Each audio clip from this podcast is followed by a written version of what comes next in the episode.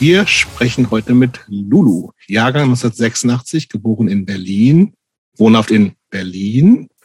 Lulu äh, studiert immer noch, wie wir gerade erfahren haben, Informationswissenschaften und singt außerdem in zwei Bands, und zwar der Band Der Tote Kreckhuren im Kofferraum, sowie äh, einer Band, der sie auch ihren Namen gegeben hat. Die heißt Lulu und die Einhornfarm.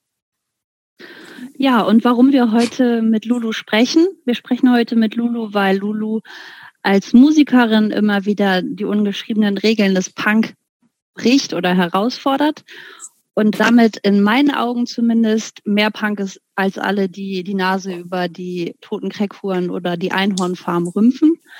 Und noch dazu nimmt sie kein Blatt vor den Mund und spricht offen über alles. Sex, Körper, Scheiße, Blut, einfach über alles. Und darüber, und darauf freue ich mich auch. Und ich hoffe, dass du mit uns heute auch so offen sprichst. Ja, ich hallo, ich bin Lulu. Äh, freut mich, dass ich hier sein darf. Und ich möchte sehr gerne mit euch über Scheiße sprechen. Perfekt. Aber wir haben zwei, genau. zwei kurze Fragen zum Warmwerden. Darf ich die erste mhm. stellen, Claude? Ja, was ist dein Lieblingsgemüse? oh, seit gestern wieder Blumenkohl. Okay. Ah, ja, das ist solide. Finde ich gut. Und, ja, äh, ist, aber es ist kritisch, finde ich. Also ich glaube, ja? es gibt viel, ja. Also ich bin ein riesen Rosenkohl- und Wirsing-Fan. Mhm. Kann ich mir nicht entscheiden, was geiler ist. Aber Blumenkohl, okay, ich denke drüber nach. Ja, ist auch immer so ein Hype, so den ich habe. So, also kann nächste Woche kann ich es wieder super eklig finden, weil ich mich dann komplett überfressen habe. Ähm, aber Rosenkohl äh, ist auch nah dran eigentlich. Aber habe ich auch erst richtig spät entdeckt. Fand ich als Kind mega scheiße. Finde ja, ich jetzt früher, seit letztem Jahr geil.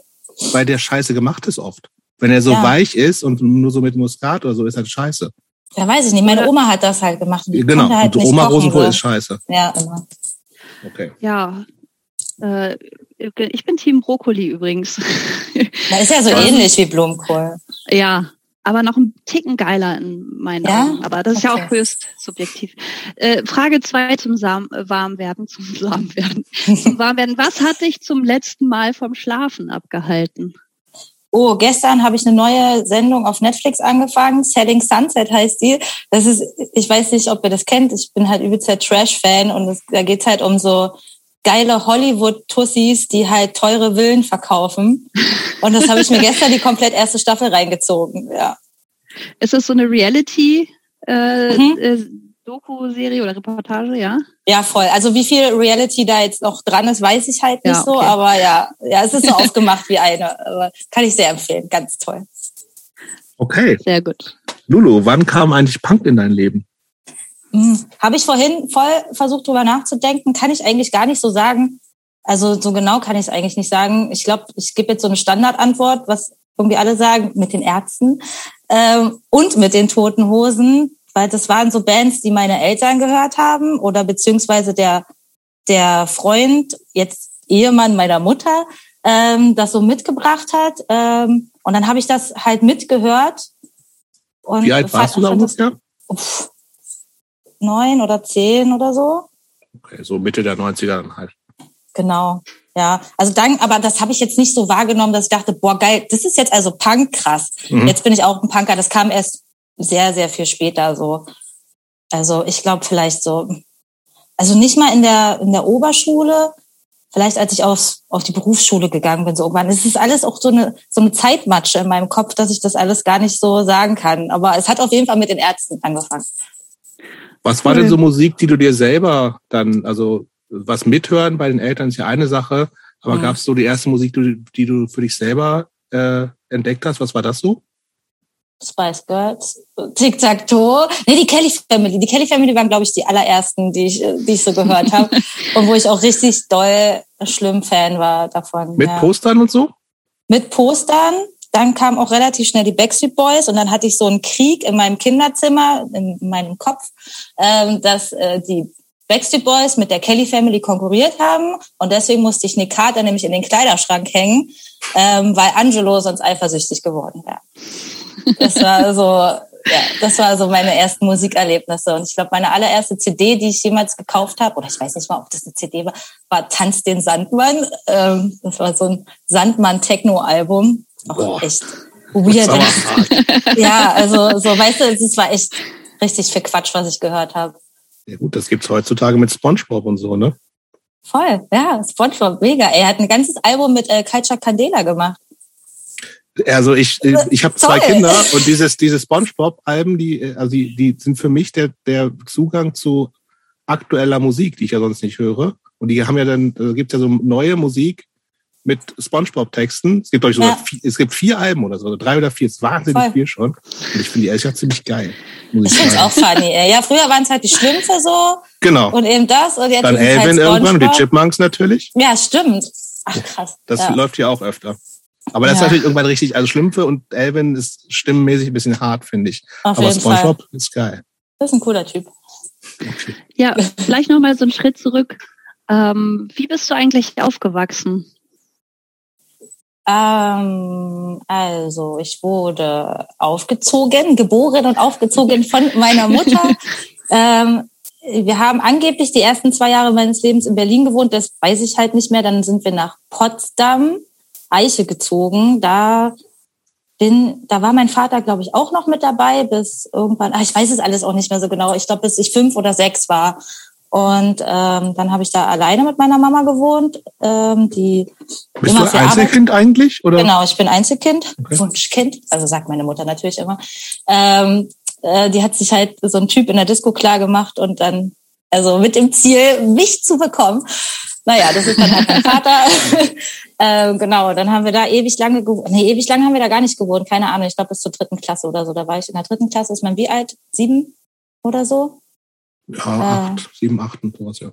Genau, meine Mama war immer viel arbeiten. Ähm, ich war dann immer in der Kinderkrippe, Kindergarten, im Hort und fand das auch immer total geil. Und dann sind wir irgendwann aus Potsdam, als mein Opa gestorben ist, äh, zu meiner Oma nach Schöneiche gezogen, auf die andere Seite von Berlin, Speckgürtel, und haben da gewohnt. Also da habe ich eigentlich die meiste Zeit dann mit meiner Oma verbracht und eben mit meiner Mutter in einem Zimmer da in dem Haus von meiner Oma gewohnt. Ja, also und, hm? das klingt ja so ein bisschen danach, als also du hast das Zimmer mit deiner Mutter geteilt, wenn ich es richtig verstanden habe. Also deine Mutter war alleinerziehend. Dein Vater hattest du mit dem noch so ein Verhältnis oder hast du den gar nicht so richtig kennengelernt? Nee, also ich war früher voll das Papakind, als ich klein war auf jeden Fall, aber der war dann halt einfach weg so. Also ich glaube, ein paar Mal war ich dann vielleicht noch bei dem, aber der ist auch ständig umgezogen. Deswegen war das auch schwer, mit mhm. denen irgendwie besuchen gehen oder so. Ich kann mich noch an mhm. so ein paar Urlaube erinnern, wo wir dann irgendwie in einem Wildpark waren und äh, ich Mufflons kennengelernt habe. Daran kann ich, also das weiß ich halt noch, Mufflons so, die sind in meinem Gedächtnis mhm. geblieben. Aber so viel eigentlich an meinen Vater kann ich mich nicht so richtig erinnern. Und vielleicht, ich war dann irgendwann auch, als ich das gecheckt habe, dass habe ich das vielleicht auch verdrängt, weil ich so sauer auf ihn war, weißt du, weil ich halt irgendwie mhm. das auch so kacke fand, dass der uns alleine gelassen hat und im Endeffekt die Verantwortung alleine meiner Mutter überlassen hat, so, ähm, die das halt cool gemacht hat, also alles gemacht hat, was ihr möglich war, so mir ein gutes Leben zu ermöglichen, aber trotzdem ist ja halt mhm. irgendwas, was einem dann halt so fehlt irgendwie. Ja. Hast du dir damals auch gewünscht, so eine ganz normale, heile Familie zu haben, ein Familienhaus, Mama, Papa, Geschwister? Mhm. Nö, eigentlich auch nicht. Also ich habe mir schon Geschwister gewünscht, das fand ich immer cool, das habe ich bei anderen gesehen. Ich hatte aber auch viele Cousins und viele Tanten und es waren immer wahnsinnig viele Leute um mich rum. Deswegen hat mir das jetzt gar nicht so gefehlt. Ähm, nee, also alle hier in Berlin sozusagen? Ja, alle so im Umkreis, ja, auf jeden Fall. Greifbar. Hast du denn so schöne Erinnerungen an deine Kindheit oder sind das auch so ein bisschen wehmütige Erinnerungen? Ähm, ich habe schon viele schöne Erinnerungen. Ähm, auf jeden Fall. Ich hatte, sage ich jetzt mal, eine, schon irgendwie behütete Kindheit so. Also ich habe halt meine Mama, die ist halt so, weiß ich nicht, so mein, mein allerliebster Lieblingsmensch auf der ganzen Welt auf jeden Fall. Und die hat sich mhm. gut um mich gekümmert und ist einfach eine coole Person so. Mhm. Ich muss aber sagen, dass ich auch echt ein paar Sachen aus meiner Kindheit verdrängt habe und jetzt aktuell auch gerade äh, in Therapie bin und so Sachen mhm. aufarbeite und so. Ne? Das wird seinen Grund haben, warum ich viele Sachen weggetan habe. Und das finde ich gerade raus so. Ich habe schon viele coole Erinnerungen so an Ferienlager und sowas und auch an die Schule. Das war eigentlich auch alles okay. Ja. Was warst du in der Schule für ein Typ Mensch so? Also warst du so ein, hast du so eine Clique um dich rum gehabt oder warst du eher so Einzel, Gängerin, Klassenclown, Streberin? Was wären mhm. so Sachen, die auf dich in der Schulzeit gepasst haben? Oder hast du vielleicht sich auch verändert von Grundschule zu weiterführender Schule? Mhm. Also ich weiß auf jeden Fall, dass ich immer das Bedürfnis ganz doll hatte, gemocht zu werden und dann manchmal auch viel Quatsch erzählt habe, damit das passiert. Ähm, mhm. Oder ich gehofft habe, dass es passiert. Ich habe auch, also als ich dann in die neue Schule gegangen bin, dann in der dritten Klasse in Schöneiche, habe ich mir so äh, Pferdebilder ausgeschnitten und habe die in auch so Bilder geklebt und mir ein Fotoalbum gemacht und habe halt erzählt, das sind meine Pferde. Und da, das, das, also, ich, das fliegt doch auf. Ja klar, das war auch total schlecht gemacht, so, weißt du, aber darüber habe ich halt nicht nachgedacht, dass dass das jetzt irgendwie blöd ist oder dass ich schlecht lüge. so, mhm. weil ich habe mir das ja vielleicht auch gewünscht, dass es so ist und wollte das halt einfach auch glauben und hatte da auch voll Spaß dran, mir die Stories dazu zu überlegen irgendwie und wie jetzt welches Pferd heißt und wer aus meiner Klasse zu welchem Pferd passen könnte und so und habe da echt viel Energie aufgebracht, um mir diese Scheiße auszudenken. So, ähm, ja. ja, hat halt auch nur kurzweilig geklappt. Also äh, die Leute, das, ja. Also die haben jetzt natürlich nicht geglaubt. Ja, lag das denn auch daran, dass du da irgendwie in einem Umfeld warst, wo viele so privilegierte Kids waren und irgendwie du da schon gemerkt hast, so du gehörst nicht so richtig dazu oder oder was hat dich sozusagen dazu gebracht, das so ein bisschen denn ja aufzuhübschen? Ich weiß es, äh, also ich kann es im Nachhinein kann ich es halt sagen, dass ich glaube ich einfach immer super unsicher war oder einfach lieb gehabt werden wollte und irgendwie ja halt so dachte, dass, dass ich dadurch Freunde bekomme, weil das vielleicht, mhm. also ich habe dann natürlich nicht gedacht, ich alleine reiche nicht. Das sehe ich jetzt im mhm. Nachhinein vielleicht so, dass, dass mhm. das das Gefühl war. Aber das konnte ich damals ja gar nicht greifen oder formulieren oder mhm. so. Ja. ja. Ja. Hat eigentlich Religion bei euch zu Hause irgendwie eine Rolle gespielt? Nö, also meine Mama, also wir sind ja eben im Osten aufgewachsen, da war das nicht so doll. Ich war einmal im Religionsunterricht von einer Freundin, damals noch in Eiche bei Potsdam, und da war meine Mama voll sauer, dass ich da war. Die fand das richtig scheiße. ja. Aber das war jetzt auch nicht so streng. Ich fand das halt irgendwie cool, weil man da halt gechillt hat. Und ich habe eh auch immer gern mit so anderen Kindern halt rumgehangen. Und äh, wir haben dann so Wünsche aufgeschrieben, die wir dann an so einem Baum gehangen haben. Und ja, das fand ich halt schön. Das habe ich aber auch nie gecheckt, ja. dass es jetzt irgendwas hier mit Gott zu tun hat oder so. Ja. Also, ja, nee, also es hat wirklich gar keine Rolle gespielt. Eher, dass sich jemand drüber lustig gemacht hat oder so. Ja. War, Kannst war deine. So Achso. Nee, mach du, ja. Eine, eine Frage habe ich. Hattest du eine junge Mutter? Also war deine Mutter sehr jung, als sie dich bekommen hat? Nee, die war eigentlich voll alt. nee, ja? also nicht voll alt, aber älter. Also 30 war die halt, was ja eigentlich ja. schon, okay. schon älter mhm. war zu der Zeit auf jeden Fall. Mhm. Also sie war auch, ja. glaube ich, die, die älteste Mama in, in der Klasse. So. Mhm. Also auch ein Spätzünder. Ah ja, gut, 30. Ja, gut, für heute Zeit, geht das ne? vielleicht. Ja, andere ne? Zeit, glaub, ja. ja. Ähm, mhm. Kannst du uns mal so ein bisschen, also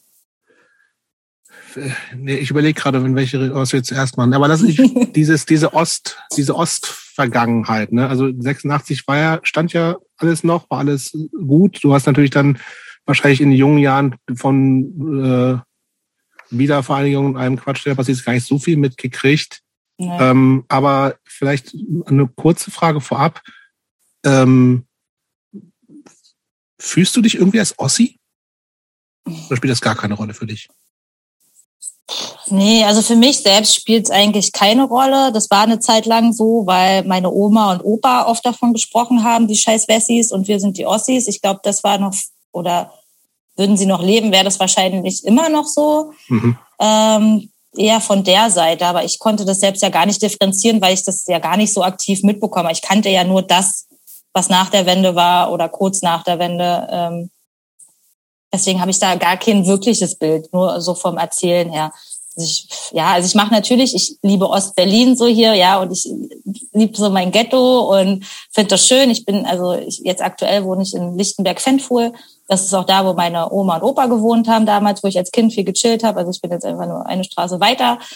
Und ich finde das schon schön und das sieht halt ja eben auch alles noch nach Osten aus. So, ja, die, mhm. die Blöcke sind natürlich alle äh, renoviert und schön gemacht, aber hier steht genau vor meinem Fenster. Ich wohne im neunten Stock und habe halt Ausblick auf so einen richtig assigen Wohnblock und ich finde ihn aber so sexy halt mhm. und der sieht halt einfach noch genauso aus, wie sie den damals hingeramscht haben so und also die Ästhetik finde ich halt schon geil irgendwie. Wie hast du Berlin eigentlich so in deiner Jugend erlebt? Also, also wir haben, wir haben schon viel mit Leuten gesprochen, ähm, die äh, Pro Provinz-Freaks sind, also ich und Claude eingeschlossen. Wir sind richtige Dorfkids. auf und ich jeden kann mir Fall. tatsächlich, auf jeden Fall, ja. Ich kann mir das äh, Leben, also ich glaube, das Leben in einer Großstadt ist aber noch was ganz anderes. Und äh, vielleicht kannst du uns da noch ein bisschen einführen und gerade dieser Sonderstatus mit Berlin, ne, also irgendwann, da ist ja einfach irre viel passiert, dieses, dieses, es ändert sich ja immer noch ständig alles, finde ich, also wenn man irgendwie mal länger an, an einer, in einem Ort wohnt innerhalb von Berlin, ist auch crazy, dass es irgendwie in fünf Jahren alles sich komplett geändert hat und durchgentrifiziert ist und sowas alles. Also Lichtenberg, Fanpool vielleicht jetzt nicht. Aber ähm, lass uns da mal so ein bisschen, also in, inwieweit hat das war das härter als, als ich, äh, war es so hart, wie ich es mir vorstelle? Haben da irgendwie auch so Sachen wie so Jugendgangs eine Rolle gespielt? ist das irgendwie so, also das, ist, also das sind so Sachen, die ich da so klischeemäßig erstmal mit verbinden würde. Oder ist, hat, ist das, hat das gar keine Rolle gespielt für dich? Nee, weil ich bin halt eben auch im Speckgürtel von Berlin aufgewachsen. Und Schöne ist, Eiche. genau, schön Eiche, das ist halt C-Bereich. Ähm, ja, und es ist, nicht Berlin. überhaupt nicht weit weg, so, ne? Es ist halt von, äh, vom Ostkreuz fährst du dahin 20 Minuten mit der S-Bahn, das ist eigentlich nichts. Also brauchst du halt rüber nach Charlottenburg, brauchst du genauso lange, nur das ist halt A-Bereich. Ähm, und deswegen habe ich trotzdem von Berlin eigentlich gar nicht mitgekriegt. Also ich Okay. bin dann vielleicht mal reingefahren, so, weißt du, äh, zur nächsten Station, Friedrichshagen.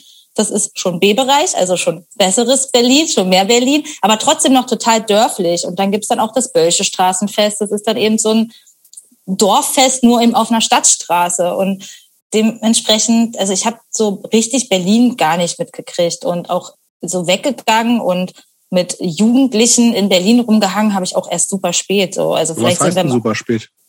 ja, vielleicht, also ich bin dann auf die Berufsschule gegangen in Berlin. Mit 16 bin ich da hingegangen. Und Okay. dann habe ich eigentlich erst da wirklich rumgehangen mit 15, 16. Vorher hatte ich da gar keinen Zugang auch zu Leuten oder so.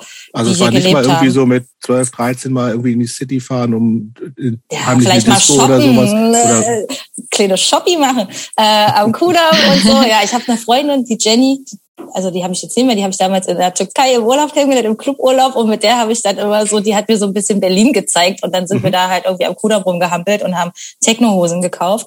Aber ähm, Was das war auch schon das, na, diese, diese weiten Schlaghosen, diese Raschelhosen, die Mit man, so vielen Bändern dran und so. ja, ja, genau. das fand ich halt voll geil, so. Das, keine Ahnung, wo ich das her habe. Und die habe ich da, die habe ich massenweise, habe ich die da gekauft. Oder aber war das für dich, war das, hast du dann, war das so ein bisschen eher auch wie so ein, hast du dich da wie so ein Touri gefühlt oder war das auch so, ey, das ist auch meine Stadt hier? Oder war das einfach wie, wie was komplett anderes?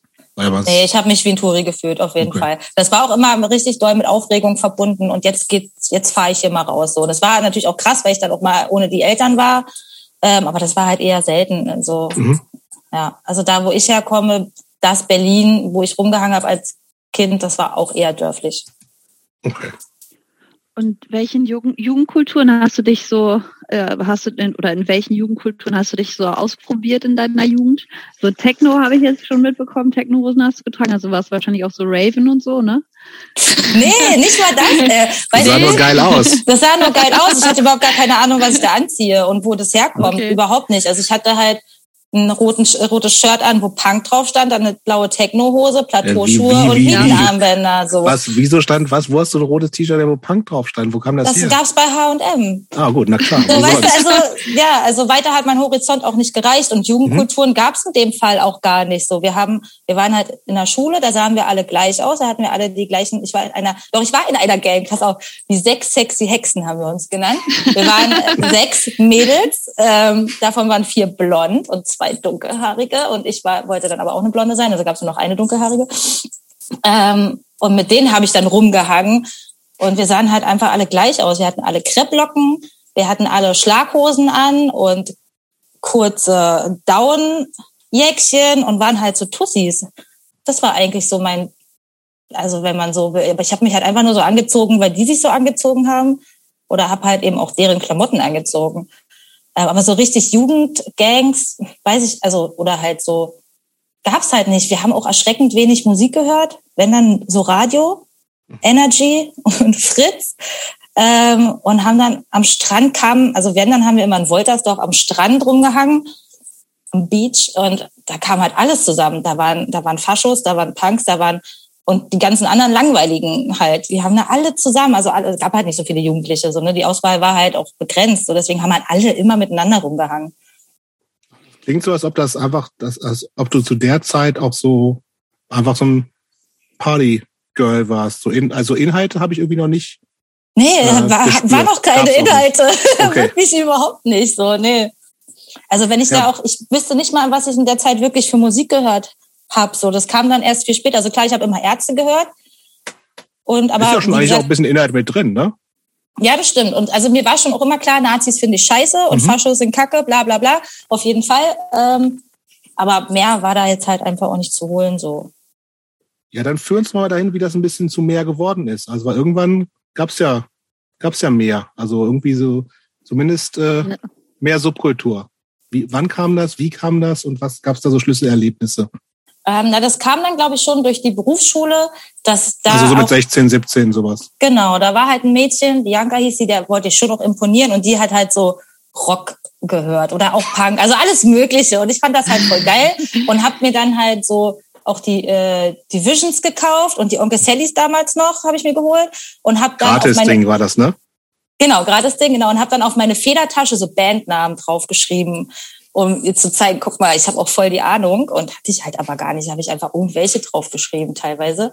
Und äh, dadurch sind wir aber ins Gespräch gekommen. Und das war dann auch eine produktive Freundschaft in dem, dass ich auch mal mit der auf Konzerte gegangen bin oder sie mir einfach auch Musik gegeben hat. Und dadurch bin ich dann so ein bisschen reingekommen. Und dann waren wir auch nicht nur auf dem Ärztekonzert, ich meine Ärztekonzert, das waren jetzt auch keine Punkkonzerte für mich, weil da war ich halt mit meinen Eltern so, ne, und Klar. auch bei den Hosen so, das ähm, und dann war ich, glaube ich, das erste Mal dann beim Terrorgruppenkonzert, äh, zehn Jahre Agropop. Und da war ich dann so, boah, okay, krass. Wo war das? Äh, in der Columbia-Halle damals. Okay. Und das war halt übelst geisteskrank. Ähm, 16, glaube ich auch. 16 oder ja, doch 16. Und weißt du noch, was dich angezogen hat äh, an der ganzen Sache, weswegen du so, ja, dich an der Mitschülerin so orientiert hast? Was hat dich irgendwie da so ja angesprochen daran? Warum wolltest du auch so sein oder damit mhm. machen? Das kann ich dir eigentlich gar nicht mehr so genau sagen. Da habe ich auch lange nicht drüber nachgedacht, warum die mir so gefallen hat. So mhm. vielleicht auch, weil die so einen Fick drauf gegeben hat, cool ja. war und ich vielleicht auch so sein wollte. Mhm. Ähm, das ist ja eh auch so. Also da kommen wir dann vielleicht noch zu, warum ich zum Beispiel die Crackpool gegründet habe oder eben mhm. auch Luise Fuckface heiße. Ähm, genau, mhm. also ich habe halt viel gemacht oder ja, genau. Ich wollte also mir auch viele Leute gesucht, die mir einfach imponiert haben und wollte dann eben so sein wie die. Und mhm. ja, das hat ja dann irgendwie auch so ein bisschen geklappt halt in meiner Vorstellung. Äh, und ja. bist, bist du dann immer mehr so in diese Punk-Szene reingekommen da oder, oder zum Punk gekommen in der Zeit? Und wie, wie kann man sich das so vorstellen? Was waren so die nächsten Schritte so? Du bist dann auf Konzerte gegangen. Hast du dich dann auch irgendwie angefangen, anders zu kleiden oder so? Oder dir Musik zu besorgen, Musik zu hören? Ja, genau. Also ich habe dann angefangen, meine Haare wieder rauswachsen zu lassen, das Blonde. Dann musste ich leider auch gehen bei den sechs sexy Hexen. Da war ich dann ja, nicht mehr gern gesehen. Ja, dann hatte ich natürlich mein erstes T-Shirt, äh, Terrorpuppe ähm, und äh, meine Nietenarmbänder so, aber jetzt auch nicht so krass. Also ich sah schon auch immer trotzdem, also ich war jetzt kein übelster Stylo-Punk oder so, sondern ich hatte dann vielleicht ein kleines Accessoire oder so, weil ich dann doch auch immer noch ein übelster Schisser war und auch bloß nicht irgendwie zu doll anecken oder auffallen wollte dann im Endeffekt. Das hat sich ja irgendwann offensichtlich geändert, ne? Ja. ja. Auf jeden Fall, ja. ja. Da müssen wir noch nicht jetzt zu kommen. Wir haben Zeit. Ja, okay, cool. Nee, und da war ich dann angefixt und auf diesem Konzert, da ist einfach auch so viel passiert. Es war einfach so krass, so viele Sachen, die ich zum ersten Mal gesehen habe. So, ähm, die Band Bumbix hat da auch gespielt. Die fand ich auch übelst krass und ich fand die Sängerin einfach über. Das habe ich noch nie gehört, wie jemand so rumbrüllt einfach so mhm. als Frau. Und ich war da voll beeindruckt von. Und dann gab's noch, die hatten noch so einen Pausenact, der hieß Crazy White Sean. Ähm, das war so ein Typ, der hat sich halt so Nägel in den Schwanz gehauen. Und ich war so, okay, cool, ich sehe gerade meinen ersten Penis. Ach cool, da ist ein Nagel drin. Ach mega. Und das war halt so alles an diesem Tag so, ich habe also voll viel Unschuld verloren an dem Tag irgendwie, aber fand es halt auch geil. auf eine eklige Art und Weise. Und nee, und die Terrorgruppe ist halt einfach auch eine krasse Band einfach und auch eine krasse Liveband und das, und ich war auch ein bisschen in Archie verliebt und es war schon so, okay. Das war auch so ein bisschen so ihre Höhe, Höhepunkt, ne? So die, glaube ich. Da war nicht Fall, ich meine, ja. Columbia Halle ist ja ganz schön fett auch gewesen damals schon. Ja. Aber das heißt, du hattest mit 16 noch keinen ersten Freund und schon so erste, das erste Mal geknutscht oder so warst du so eher. Ich dachte, Crazy White Sean wäre jetzt der Freund. oh, nee. Boah, stell mal vor, ey, gleich der erste, ey, und dann so einer. Nee, also, nee, der ist bestimmt total nett. Aber nee, ich war da echt noch richtig, ähm, also erstmal auch jungfräulich und hatte gar nicht so den, also auch spätpubertär, definitiv. Also das kam alles bei mir erst sehr, sehr viel später. Ähm, auch nicht so Bock irgendwie und ähm, ja, vielleicht mal rumgeknutscht auch mit irgendwem und Beziehung immer mal so eine Woche oder zwei Wochen, so Ferienlagerlänge, weißt du, hatte ich dann halt mal einen Freund und aber mehr auch nicht so. Aber noch keinen Penis gesehen. Nee, erst da dann. mit Nägeln. Ja. Und äh, warst du dann irgendwie so auch politisch interessiert oder hast du wie gerne gelesen und dich mit Sachen auseinandergesetzt oder warst du eher so irgendwie feiern und weiß nicht, saufen, keine Ahnung. Wie warst du so drauf? Nee, saufen auch nicht, das kam auch erst später irgendwie. Aha. Und ey, politisch irgendwie auch nicht. Also ja, doch, durch die Inhalte natürlich, die dann halt diese Bands eben hatten, habe ich habe ich die eben auch mitgekriegt so, aber sonst in meiner Freundschaftsbubble oder so war das nie ein Thema. Also es Politik hat es, also hat nicht stattgefunden, so weißt du. Auch generell so dieses Thema Nazis und Zecken. Okay, ich hatte schon auch so eine Zeckengang, Antifa-Leute, mit denen ich viel rumgehangen habe. So, da war das schon Thema. Ähm, aber auch die haben eigentlich auch nur so Quatsch-Reggae-Musik gehört. Also auch da hatte ich jetzt da nicht so den Zugang irgendwie. Und das heißt aber auch, dass du so mit so direkte Nazi-Probleme oder sowas gab es dann da, wo du gewohnt hast, zumindest nicht. Was, sowas spielt ja auch mal oft eine Rolle, wenn du wirklich da aktiv Leute hast und man aktiv dagegen sein muss, dann mhm. prägt das ja auch. Aber es klingt nicht so, als ob das irgendwie jetzt eine Bedrohung gewesen ist oder so. Also nicht für mich auf jeden okay. Fall. Also mhm. ich, ich weiß, dass auf jeden Fall mein damalig, also der dann später mein bester Freund war, in der Antifa Erkner äh, war und ähm, die schon immer Stress mit Nazis hatten. So. Ähm, aber das wurde jetzt auch nicht so thematisiert. Also außer, okay, wir müssen jetzt mal wieder los, wir ist hier mal wieder das und das und dann, ja, okay, mhm. ciao, bis später. So, und mehr habe ich davon halt nicht mitbekommen. Okay. Mhm. Und äh, ja, du hast gerade schon so ein bisschen angedeutet, Saufen war auch noch nicht so dein Ding oder Drogen oder Kiffen, keine Ahnung. Das spielt da auch überhaupt gar keine Rolle.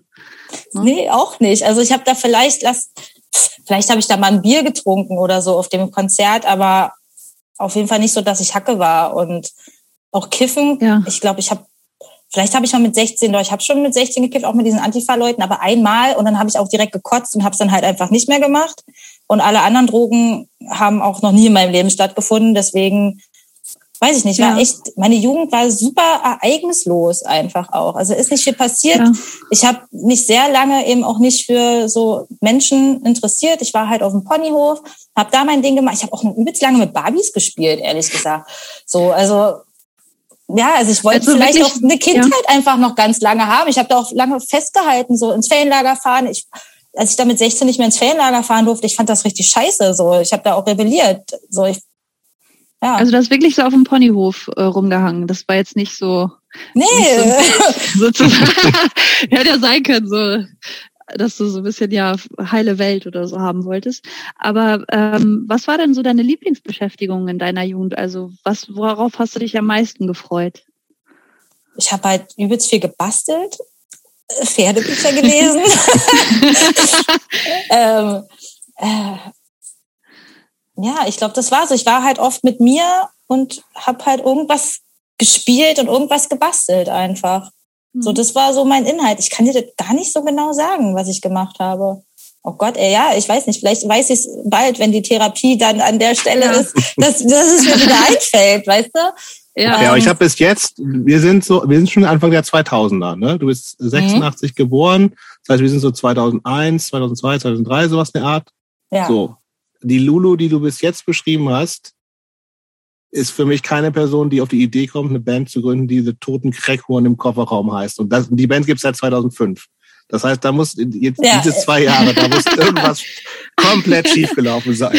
Ja, also definitiv. Also, naja, ich wollte schon, sage ich mal, ich wollte schon immer berühmt werden und immer mir war eigentlich was auch heißt egal. das denn berühmt werden? Ja, also weiß ich halt nicht. Egal, in egal was oder? Ja, also schon. Ich fand Musik schon gut und wollte halt auch singen. So, ich habe halt Billy Talent habe ich zum Beispiel. Ah ja. War auch später. Ich Genau, ich dann auch viel in der einzige CD-Player. Wir hatten in der Küche einen CD-Player.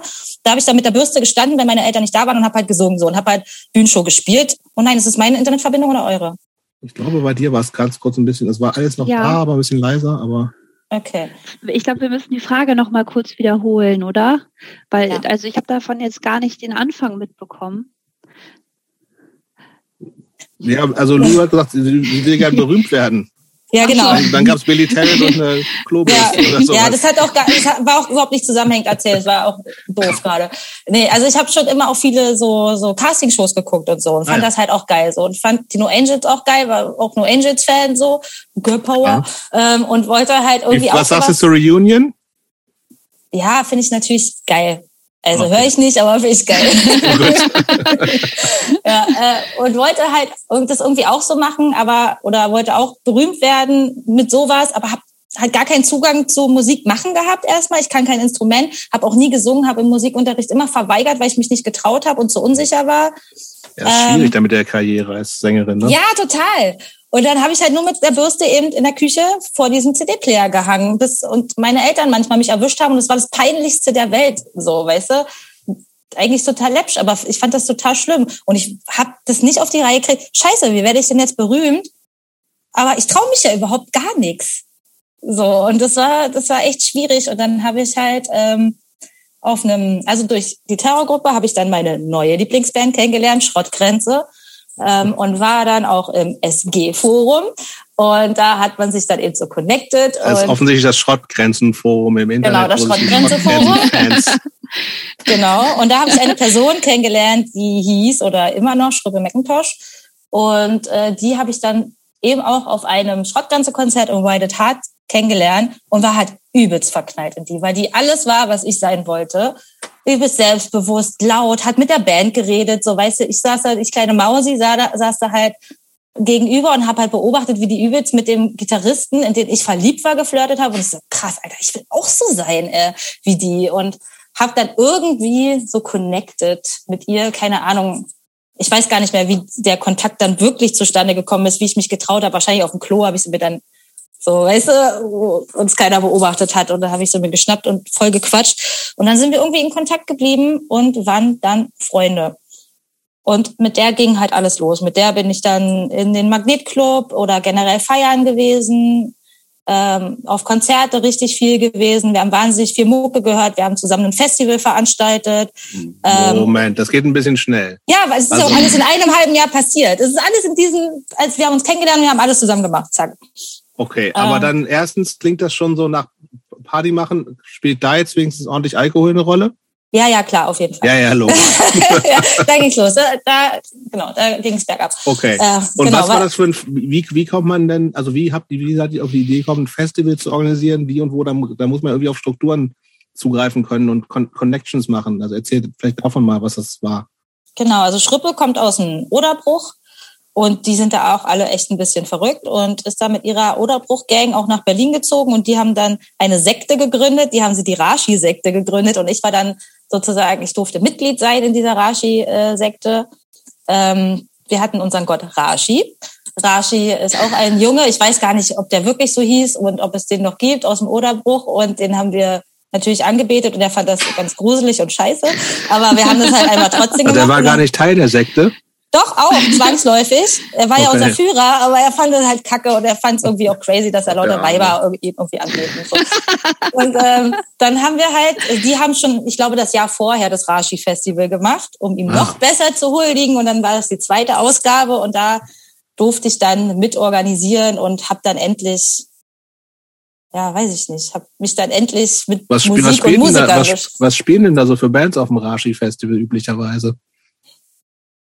Äh, no Exit haben gespielt tatsächlich. Ah, ja. Genau, dann haben aber auch, äh, ich weiß nicht, ob ihr Dota kennt, äh, die macht jetzt so Singer-Songwriter, die hieß ja, damals noch die Kleingeld-Prinzessin. Genau, die ist da aufgetreten. Und dann auch so irgendwelche Indie-Scheiße, keine Ahnung, die ich von MySpace hatte oder so. Ähm, ja, also ey, MySpace müssen wir auch noch drüber. Äh, hat auf jeden Fall auch so super viel Einfluss auf meine Musik und alles sowas gehabt. Also, ja, bitte. Mhm. Da habe ich einfach. Erzähl. Erzähl. Und da konnte ja auch jeder so ein Profillied halt, also so einen Song in seinem Profil machen oder auch Bands haben halt ihre Bandprofile gemacht. Und das war halt voll geil, weil dann, da war es erstmal, dass ich gecheckt habe, okay, da kann ich reingucken, äh, weil mir eine Sache gefällt und da sind wahrscheinlich noch irgendwo in dieser Freundesliste andere Sachen, die so ähnlich sind. Mhm. Und da habe ich dann mich dann immer so ein bisschen durchgeklickt und Sachen neu entdeckt und so. Was, und was, was sind für Sachen, die du in der Zeit entdeckt hast, die dich nachhaltig beeindruckt hatten? Fickscheiße, die Band Fickscheiße aus Berlin. Na klar. ja, äh, einer davon ist jetzt Sänger der Band Papst, weiß ich nicht, ob ihr die kennt. Äh, Mit auch, B, ja. Mhm. Ja, richtig geil. Ähm, wen habe ich noch? Ähm, Stereo Total habe ich auch über MySpace entdeckt damals und die Band Robotron, aber das waren alles so, das war so damals da ging so Elektropunk wieder mhm. los und das ja. war dann alles so auf MySpace vertreten, genau. Und die habe ich alle darüber gefunden, so. Entschuldigung. Und ja, Ja, und wie ging es dann weiter? Also ich meine, du hast jetzt gesagt, MySpace hatte einen großen Einfluss, aber wie wurde, wie ging es dann weiter? Wann haben die ersten Exzesse angefangen? Wann ging es los mit dem Saufen und dem Feiern und den Männern und ja. den Feiern und Partys und ja. Naja, wir sind dann halt, äh, Schripp und ich sind, haben dann halt einfach nur noch miteinander rumgehangen. So, die war dann ja. mein, ja, mein, mein Girl einfach also mein Best Friend. Also jetzt keine romantische äh, Liebe, aber irgendwie doch irgendwie schon eine romantische Freundschaft irgendwie. Mhm. Und ich fand die total toll und habe die auch komplett idealisiert und mit Gibt's der bin ich noch. Ähm, ja, aber nicht mehr in meinem Leben. Okay. Genau und ähm, die haben dann oh, was haben wir, wir waren auf jeden Fall immer saufen im Magnet. Dienstags gab's immer die Rockbar, da hast du halt immer ein Bier und zwei Tequila gekriegt so und Bands haben da aber dann gespielt so, ne? Soweit ich weiß. Wir haben ne? auch Bands gespielt, aber die waren egal. Also okay. das war uns total egal. Äh, da wollten wir wirklich nur saufen. Und da hat aber auch wirklich jeder Hansel rumgehangen. So damals war in Berlin auch noch so so Ska-Punk total cool. Mhm. Das heißt, äh, jeder Spaß, die, Entschuldigung, jeder Mensch, den du kennengelernt hast, der hat halt auch Ska-Punk gemacht. So, weißt du, das war halt irgendwie ja irgendwie auch unsexy, aber naja, halt Musiker war okay. So und äh, wie war das denn dann? Oh, ich krieg's auch nicht mit. Genau, dann sind wir auch zum Beispiel nach, also ich singe in einem Lied von unserem aktuellen Album, Punkrock hat mir mein Herz gebrochen, verlor meine Unschuld auf dem Müllstation-Konzert. Ja, da ähm, steht, steht hier auf der Fragenliste. Ah ja, Aber okay. Aber im Haus gern schon raus. Das genau, war real wir, sozusagen. Das war real. Da sind wir nach Torgau gefahren und äh, da haben Müllstation und Schrottgrenze im Brückenkopf gespielt in Torgau. Und da irgendwo in Torgau, in einer total schönen Pension, ist es dann passiert. Ja, da habe ich es dann hinter mich gebracht, sozusagen. ja, das ist auch mein, eigentlich mein einziges Erlebnis mit Müllstationen. Aber immerhin in einer Pension und nicht auf einer Rückbank oder, oder so, oder auf einer Toilette. ja, vor allem die Toiletten im Brückenkopf sind jetzt auch nicht ja. so zu empfehlen, auf jeden Fall. Ja. Ja, naja, auf jeden Fall ging es dann halt, dann habe ich halt wahnsinnig viel mit Schrippe gehangen und dann sind wir tatsächlich auch zusammengezogen, haben immer Bands gestalkt. Aber nach sind, Berlin, richtig City. Genau, in die City sowas. Rhein, äh, nach auf die Greifswalder, weil der Magnetclub ja. natürlich um die Ecke war. Wir wollten am Magnet wohnen, damit wir da einfach jeden Tag hin können. Na klar. So, ja, das war so eigentlich so unser Hauptziel. Und ja, da, da haben wir dann eben die Crackhuren gegründet auf dem Balkon total besoffen im Schlafanzug. Also wir haben generell auch immer vier Schlafanzüge getragen. Auch Menschen, die zu uns kamen, immer gezwungen, Schlafanzüge anzuziehen. Ähm, und da haben wir die dann gegründet. Und ähm, aber mit also das war wirklich, das klingt ja erstmal so als ja, also im wahrsten Sinne des Wortes Schnapsidee. Mhm. Aber also schon, habt ihr das während der Gründung ernst genommen? Sagt, wir machen wirklich jetzt auch Musik oder war es eher so? Nee, das war ja, wir wollten ja nur berühmt werden und wir wollten nur erzählen, dass wir eine Band haben, um dann mit den anderen coolen Musikern rumzuhängen. Okay. Das, ja, und. Hätte äh, eigentlich gar keine Lieder geben müssen, sagst du. Nö, gar nicht. Also war auf jeden Fall nicht geplant. Also wir hatten ähm, auf jeden Fall äh, den Bandnamen. Wir hatten auch zwei Alben sozusagen. Gartenarbeit 2000 und, oh Gott, wie hieß das andere? Nutten, Nutten, Nutten. ähm, und hatten auch die Tracklist und so. Wir hatten das alles schon, aber da war halt, es gab halt keine Inhalte, so, ja. Es war halt ja. Einfach in unserem Kopf und damit sind wir durch die Gegend gedödelt in irgendwelche Clubs und haben das irgendwem erzählt. Ähm, und einer meinte dann, ach, ich finde euch so süß, ich buche euch. Wollt ihr meine Vorband sein? Und wir so, äh, Ups. Ja. Ups. Das ist ja jetzt blöd irgendwie. ja, und ja. das war dann Klaus, ähm, der Sänger der Band Katze. Ähm, der war auch mal in einer Band, die hieß, äh, ich kann es immer nicht aussprechen, Throw That Beat in a Garbage Can. Ah, ja. Genau, Klaus Kornfeld, der malt äh, Comics, so, ja, Comics. so ein Illustrator, ne? Ja, ja es ist wirklich, ich habe noch, ich habe letztens welche gefunden, das ist wirklich geisteskranker Scheiß. Mhm. Und das habe ich mir damals nicht angeguckt, aber Klaus, wenn du das hörst, ich sehe dich in ganz anderen Augen jetzt im Nachhinein. Schlimm. aber wie, wie kam es eigentlich zu dem Bandnamen? Weil das ist ja schon irgendwie eigentlich so mich hat er total abgeturnt, ehrlich gesagt. Echt? Ja, aber also ich meine, oh. ihr habt euch ja sorry. sicherlich was dabei gedacht, ne? Also tote Crackhuren im Kofferraum ist ja so. Ja, ja der sollte halt möglichst blöd und unhandlich sein, auch dass die Leute sich den merken, auch wenn sie sich nur einen Teil davon merken, aber halt auch äh, einfach, okay, krass, das vergesse ich jetzt nicht. Also ich glaube, das ist auch so das Ding, was uns eh immer vorauseilt, der Name definitiv. Und das, was sich die Leute aber auch am meisten merken. Ganz viele kennen unsere Musik nicht, aber kennen unseren Bandnamen oder zumindest mhm. nur das Wort Crackwood, das reicht ja schon. Ja, schon ähm, und ja. das war halt auch der Sinn der Sache damals auf jeden Fall. Wie, wie, wie happy bist du mit dem Namen 2021 noch? Ja, also er hat uns schon jetzt ein paar Sachen verbaut, sage ich jetzt mal. Ist jetzt nicht so easy, ein Adidas-Sponsoring zu kriegen oder irgendwas anderes Cooles, aber ja, der, weiß ich nicht. Der gehört halt einfach zu uns. Ich könnte mir auch keinen anderen Namen vorstellen. Ich finde das immer oder meistens peinlich oder unangenehm, wenn Bands dann so die Namen wechseln, obwohl mir jetzt da so viele auch gar nicht einfallen. Aber ja. Ich, also, ich, ich finde es auch, so, ja. auch total ja. sympathisch, wenn eine Band eigentlich, also es gibt ja viele Bands, die sich, die es ewig gibt. Ich meine, euch gibt es auch schon ziemlich lange inzwischen so, ne? Die sich aber, also gut, bei euch gab es jetzt, doch gibt es auch eine ganz schön, ganz schöne Entwicklung musikalisch so. Aber es gibt ja Bands, also gerade so, wo du Schrottgrenze angesprochen hast, so, ne, die sind ja auch was komplett anderes als ganz am Anfang gewesen inzwischen. Mhm. Broilers fallen mir da noch ein, irgendwie auch komplett. Voll, ja, voll. Äh, so, das, ich, das, das hat schon was. Aber wie gesagt, für mich, aber ich bin auch mal noch mal fast 15 Jahre älter, da war das, was ich mir, was, das, ich weiß es nicht. Das hat, das hat mich nicht geschockt, sondern ich dachte mir, es soll schocken, schockt mich mhm. aber nicht und mich hat es irgendwie abgetönt. So, also ich bin, glaube ich, gehört zu der der Gruppe Menschen, die dann eher, also ja, total, du hast recht, das ist denn der Name, den merkt man sich. Aber ich dachte mir, ich, ich habe eigentlich gar keinen Bock mehr, das anzuhören. Und das ist eigentlich, das fand ich so ein bisschen blöd, weil Jetzt habe ich es nochmal gehört und das natürlich, also das für mich stand es ein bisschen im Weg, aber klar, das, das kann halt immer passieren. Das kann bei jedem Namen natürlich auch passieren. Ja, ich hätte es jetzt irgendwie auch nicht cool gefunden, das aus Marketingzwecken dann irgendwie naja, zu klar. ändern, weil ja. so, so ist es jetzt halt einfach. So, ja, klar. und das eben auch seit 15 Jahren, das hätte ich ja, mir ja. einfach wirklich sehr viel früher überlegen müssen. ähm, und genau, ich habe mir den Namen halt auch nicht selber ausgedacht. Also den habe ich halt auch aus dem SG-Forum. Äh, da gab es einen Typen, der heißt, äh, oder heißt immer noch tatsächlich so, liebe Grüße, Hans Scheissi. Ähm, Hans Scheissi hat auch wirklich inhaltlich nur Scheissi äh, da reingeschrieben, unter anderem auch diesen, diesen tollen Namen. Und dann dachte ich, das ist es. Ich fühl's. Das sind wir Schrippe. Let's go. Okay. Das heißt aber, aber, am Anfang Schrippe und du auf dem Balkon, dann kam Klaus irgendwann und sagt, so, ihr spielt jetzt. Also dann was, was, was passierte dann? Was musste ja, passieren? Also wir hatten dann noch unsere andere äh, Freundin Lynn dabei, äh, Lynn Love.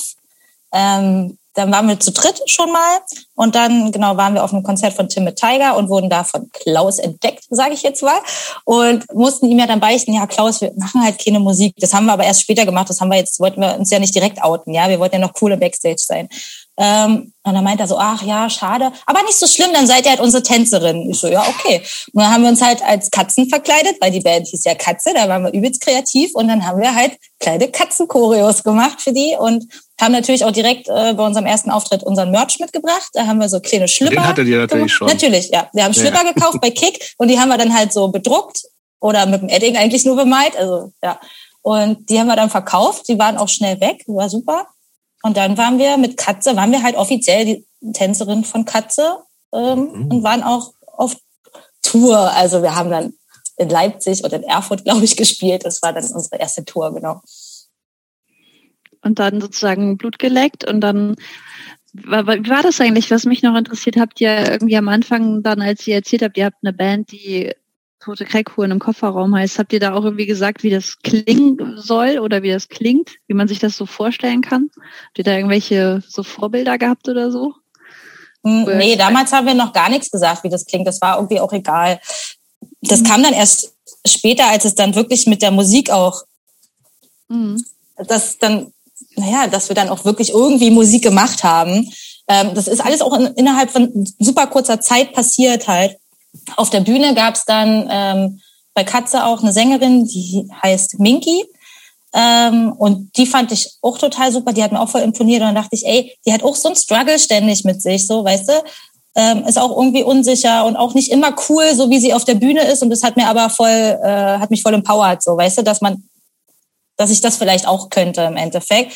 Also es hat da schon auch noch gut mit reingespielt. Und äh, zu der Zeit habe ich dann auch noch jemanden kennengelernt, ähm, der halt Punker war, dem ich natürlich auch gefallen wollte. Und der hat mir dann das Buch Verschwende deine Jugend gegeben, ja. was ich dann gelesen habe. Und natürlich ihm zuliebe mir das dann alles äh, raufgeballert. Und da habe ich dann das allererste Mal Hansaplatz gehört. Und das war so, pff, also ist mir halt, so weißt du, so, okay, krass. Das ist ja voll anders als das, was ich sonst als Punk mhm. verstanden habe, so, ja. Also schon allein, dass da eine Frau gesungen hat, dann die Inhalte fand ich einfach mega. Ähm, und dann ist das dieser Sound eben auch, also eben der von Hansaplast und auch die Neon Babies fand ich halt auch voll krass. Fand ich, also Hansaplast, ja, irgendwie war das ja auch poppig. Total, also auf eine Art, ja, aber Neon Babies war ja noch viel poppiger. Ja, ja. Und das fand ich halt voll geil, dass man das trotzdem, dass man Punker sein kann, aber auch so eine, so eine Popsau. Und das fand ich halt voll schön irgendwie. Und das sind auf jeden Fall Sounds, die mich da sehr beeinflusst haben. Auch das äh, Lied Spaß muss sein von Neon Babies war auch das eines der ersten Lieder, die wir dann tatsächlich dann auch hatten, als wir dann mal Musik gemacht haben, so. Also was wir dann gecovert haben. Ähm, ja, jetzt komme ich aber schon wieder voll durcheinander, weil das auch alles nicht zusammenhängend war, glaube ich jetzt. Also das da ist, ist es, gut. in diesem halben Jahr ist ja noch super viel passiert. Wir waren, haben dann halt gesagt, okay, wir sind jetzt halt eine Girlband äh, oder halt eine, eine Showband. Wir wollen jetzt auch für andere Bands tanzen, haben dann eben auch für die Band Fickscheiße getanzt mhm. in einem Club hier im Kienzig Club am Alex und da wurden wir entdeckt von einem Menschen, der heißt Jürgen Lahmann, der ähm, ist Erfinder oder Mitbegründer der Love Parade damals gewesen ähm, und auch vom Frontpage äh, Magazin, was halt so ein Techno Magazin war. Äh, und der meinte, okay, ich bringe euch groß raus. Und äh, damals also auch der Auftritt, der war eigentlich total geil, wenn ich das überlege. Äh, hatten wir so Ballkleider an, so große Plateauschuhe. Äh, Schröpper hatte ein pinkes Ballkleid an. Ach nee, warte, das nehme ich vorweg, das stimmt nicht. Wir hatten einfach nur Plateauschuhe und Strapse an. So war das. Und dann haben wir halt da getanzt, er bringt uns kurz raus und okay, alles cool. Und dann haben wir halt gesagt, ja, ja, was labert der Mann so? Ähm, ja, was hat er euch, was, was, was, was, was hat er sich denn, also wurde es konkreter mit, ich bringe euch groß raus? Also hat er irgendwie gesagt, wie ja. und was und mit, mit, womit überhaupt? Ja, ja, er hat jetzt eine neue Jugendwelle, die neue deutsche Hitzewelle heißt es. Und da passen wir perfekt rein. Wir sind jetzt Teil der neuen deutschen Hitzewelle und das soll so ein Ding aus Punk, Rap und Techno werden. Also alles halt im Endeffekt. Und äh, da hat halt die Fick-Scheiße gut reingepasst. Wir als äh, Mädels oder als Idee einer Band hat gut reingepasst und eben noch andere Artists, damals auch KIZ äh, hatten irgendwie mit dem auch was zu tun, ganz am Anfang. Also es war auch bei denen noch am Anfang und so. Genau. Und dann äh, hatten wir, meinte er, möchte jetzt unser Manager sein. Und dann haben wir unser erstes Management-Treffen. Und wir so, ja, cool, Jürgen, wo treffen wir uns denn? Er so, ja, ich bin heute Abend im KitKat, kommt doch da vorbei. So, hm, ja, genau, alles klar. du Perverser. Äh, naja, und dann wollten wir aber trotzdem dahin. Also es war natürlich total zwielichtig, weil wer das KitKat nicht kennt, so das ist halt ein Fetisch-Club, beziehungsweise ein Sex positiver Club, alles kann, nichts muss. Aber ähm, so der Dresscode ist schon auch sehr explizit. Und das ist natürlich für ein erstes Businessgespräch jetzt vielleicht nicht der ideale Ort. So, deswegen ja, haben doch perfekt zur neuen deutschen Hitzewelle. Ja, richtig. Genau. So hat er es nämlich auch begründet. Und dann haben Schrippe und ich uns halt so hässlich angezogen, wie wir konnten, eben mit diesen Plateauschuhen und diesen riesen Ballkleidern, die wirklich super unförmig und unschön waren. Und sind dann wie da. Ihr halt Secondhand irgendwo gekauft habt, oder?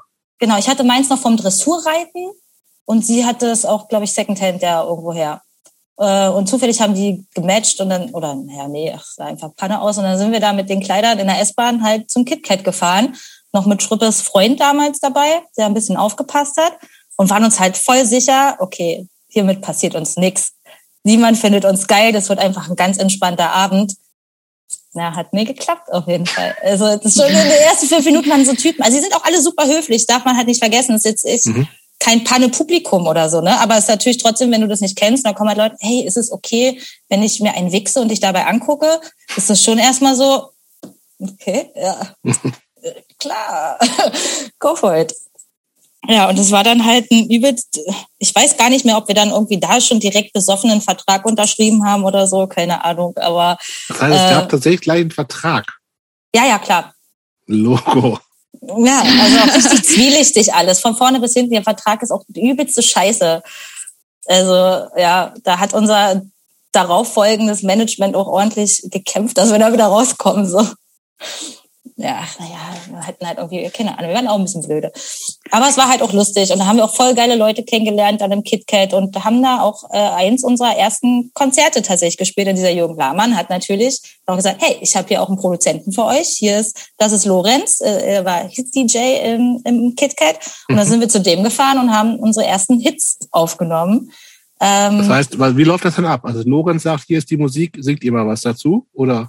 Genau, also er hatte schon Demos fertig mit einer Sängerin, okay. schon aufgenommen, da sind wir dann dahin und dann habe ich da drüber gesungen und das klingt auch ganz schlimm und er hat es dann so ein bisschen mit reingemischt, damit es eine Idee von meiner Stimme hat, aber es hat, also jetzt im Nachhinein klingt das gar nicht mehr wie ich. Also ich habe die Aufnahmen auch schon ewig nicht mehr gehört, aber die erste Version, das war damals der Song Alles Lüge, der ist auch auf dem ersten Album drauf. Ähm, das hat dann überhaupt nicht nach uns geklungen. Auch Katzenfleisch war von ihm oder ist von ihm. Das haben wir damit aufgenommen und eben auch dieses Spaß muss sein. Und dann habe ich langsam erstmal so eine Idee entwickelt. Okay, krass, ey, vielleicht gefällt mir das ja doch ganz gut. Vielleicht kann ich das ja sogar auch. Und, Aber das, um das doch mal zu verstehen, das heißt, der hat, es, ihr habt eigentlich außer Singen erstmal gar nichts gemacht. Also weder die Musik noch Texte noch irgendwas. Oder genau. am Anfang war das so hier, Lorenz hat alles, sing mal rüber und ihr blauäugig und unerfahren, wie ihr wart, auch klar, why not? Aber ja. da hat sich ja irgendwann offensichtlich auch ein bisschen geändert, ne? Das hat sich auf jeden Fall erstmal geändert. Also erstmal ging es natürlich mit der neuen deutschen Hitzewelle äh, weiter. Äh, dann hat äh, dieser Jürgen Lahmann ich, meine, ich kann, kann mir nicht vorstellen, dass irgendjemand, also vielleicht liegt es nur an mir, aber ich habe noch nie von der neuen deutschen Hitzewelle gehört. Ja. Aber es liegt an mir, ne?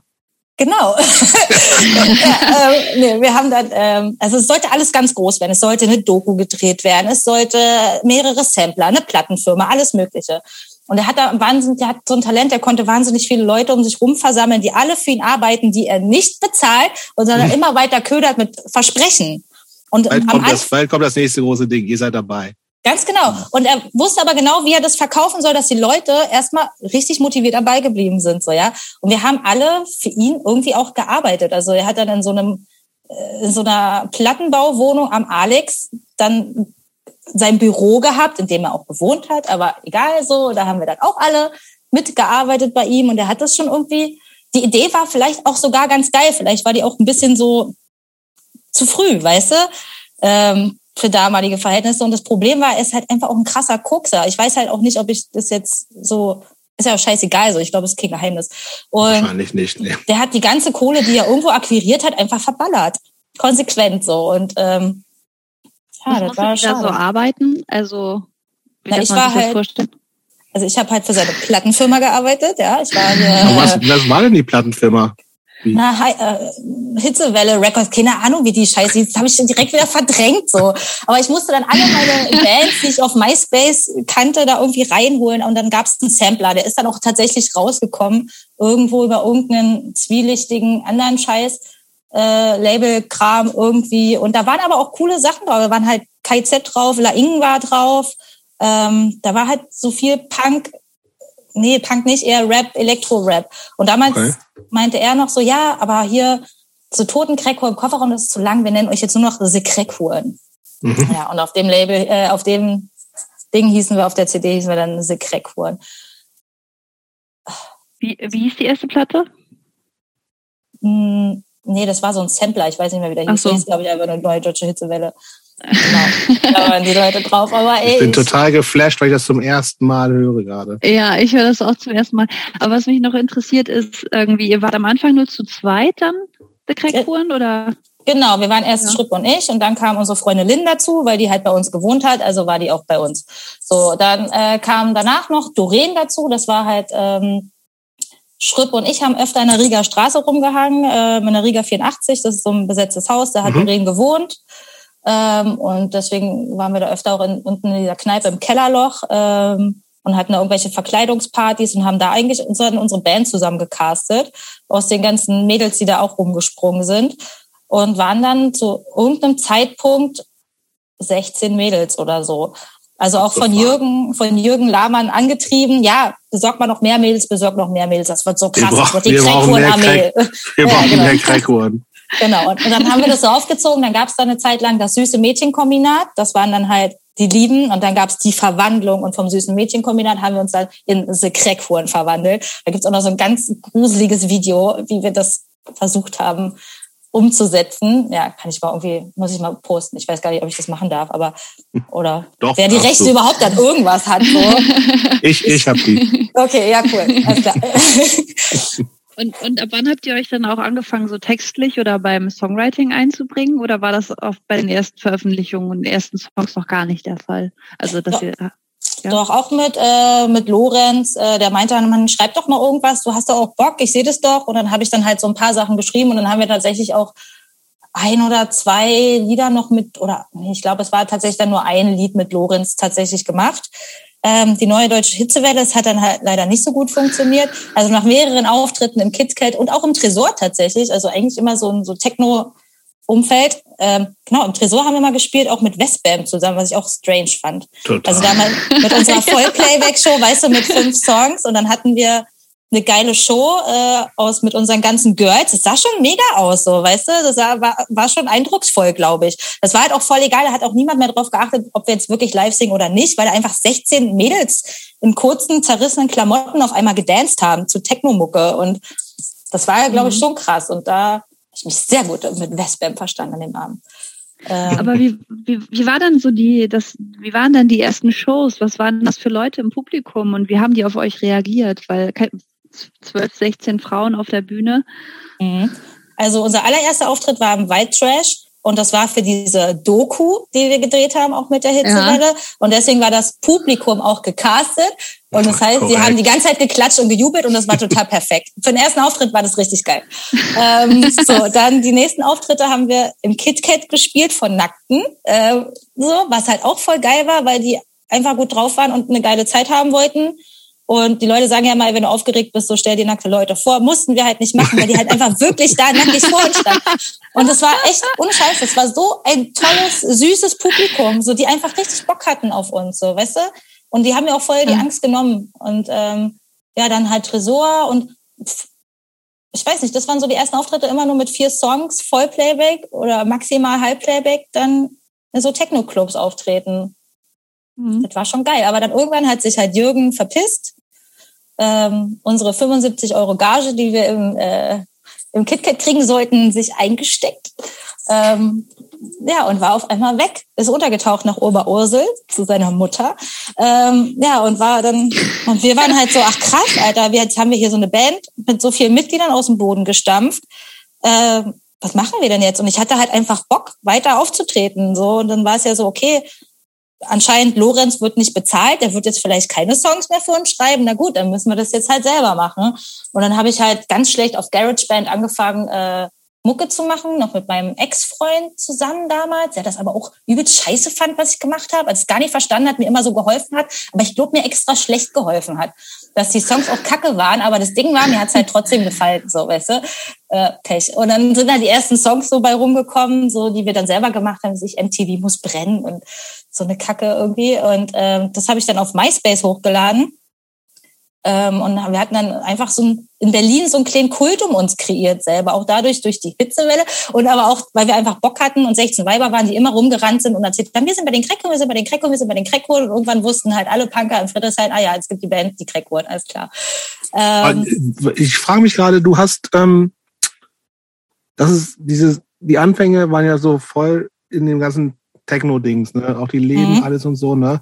Aber jetzt sagst du wieder, wir haben den ganzen Punkern wieder erzählt. Also, wo hast du dich, wie, wie hast du dich damals äh, für dich definiert? Also hast du dich als Teil dieser neuen Techno-Geschichte da gesehen? Ich nee. wollte es nicht nochmal sagen. Nee. Oder, oder warst du die Punkerin und die das irgendwie so aus Spaß mitmacht? Also, oder? Naja, wir waren irgendwie alle Punker irgendwie, weil wir ja halt in diesem Umkreis rumgehangen haben, eben von der Rieger Straße und diesen besetzten mhm. Häusern. Aber auch da wurde ja nicht nur Punk gehört, sondern auch viel Techno. Also es war alles sehr übergreifend, auch miteinander. Und auch die Mucke, die ich damals gehört habe, dann habe ich halt so äh, Riot äh, Punk entdeckt und davon mhm. bin ich dann auch eben zu Le Tigre, Electrocute Peaches und das war ja alles so dann auch so ein Mix aus allem.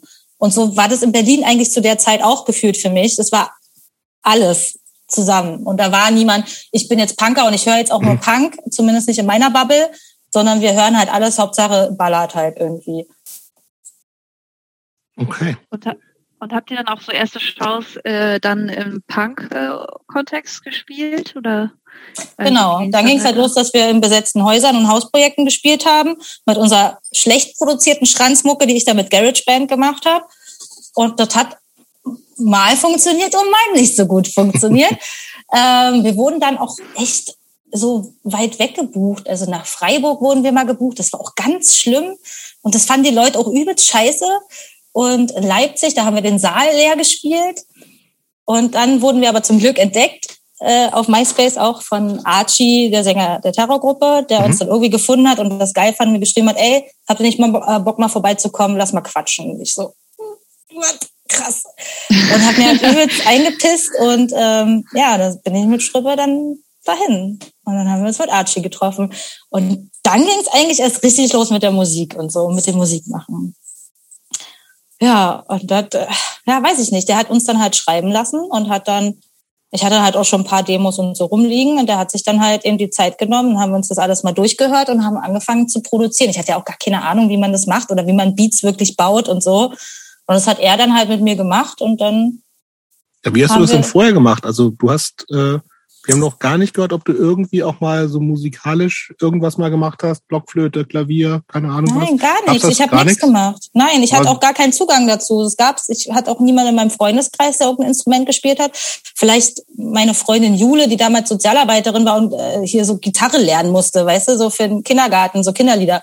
Und das war schon das höchste der Gefühle. Also ich kannte wirklich niemanden, der Mucke gemacht hat. Also dann, mhm. als ich nach Berlin gezogen bin und natürlich mit Musikern rumgehangen habe, dann schon, aber vorher gar nicht. Und weiß ich nicht, also da bin ich oder. Aber wie, wie bist du denn da rangegangen, Musik? Also weil du eben auch gesagt hast, du hast angefangen, so Musik zu machen. Also ich, wie, wie geht es dann, also über, also alles dann virtuell, nee, nicht virtuell, sondern am Rechner irgendwie so irgendwelche Beats irgendwo machen und hier mal so, oder wie, wie kann ich mir das vorstellen?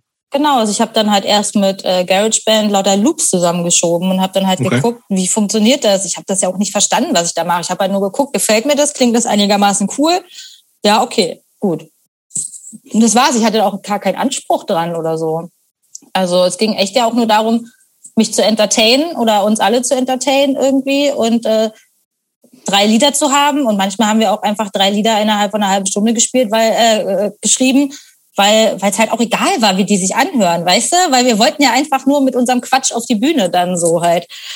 Ähm, ja, also der Anspruch, das dann auch gut zu machen und dass es vielleicht auch mal nach einem richtigen Lied klingt und ähm, das kam dann erst mit Archie tatsächlich, dass okay. er sich dann auch hingesetzt hat und uns auch mal so ein bisschen und auch uns mal zur Ordnung erzogen hat, so weißt du, so man geht vorbereitet ins Studio, äh, man gibt sich auch mal ein bisschen Mühe, man singt sich vielleicht auch mal warm. Das waren so Sachen, da, pff, da hatten wir gar keine Ahnung von. So, wir haben es, ja, wir haben es halt einfach gemacht eben.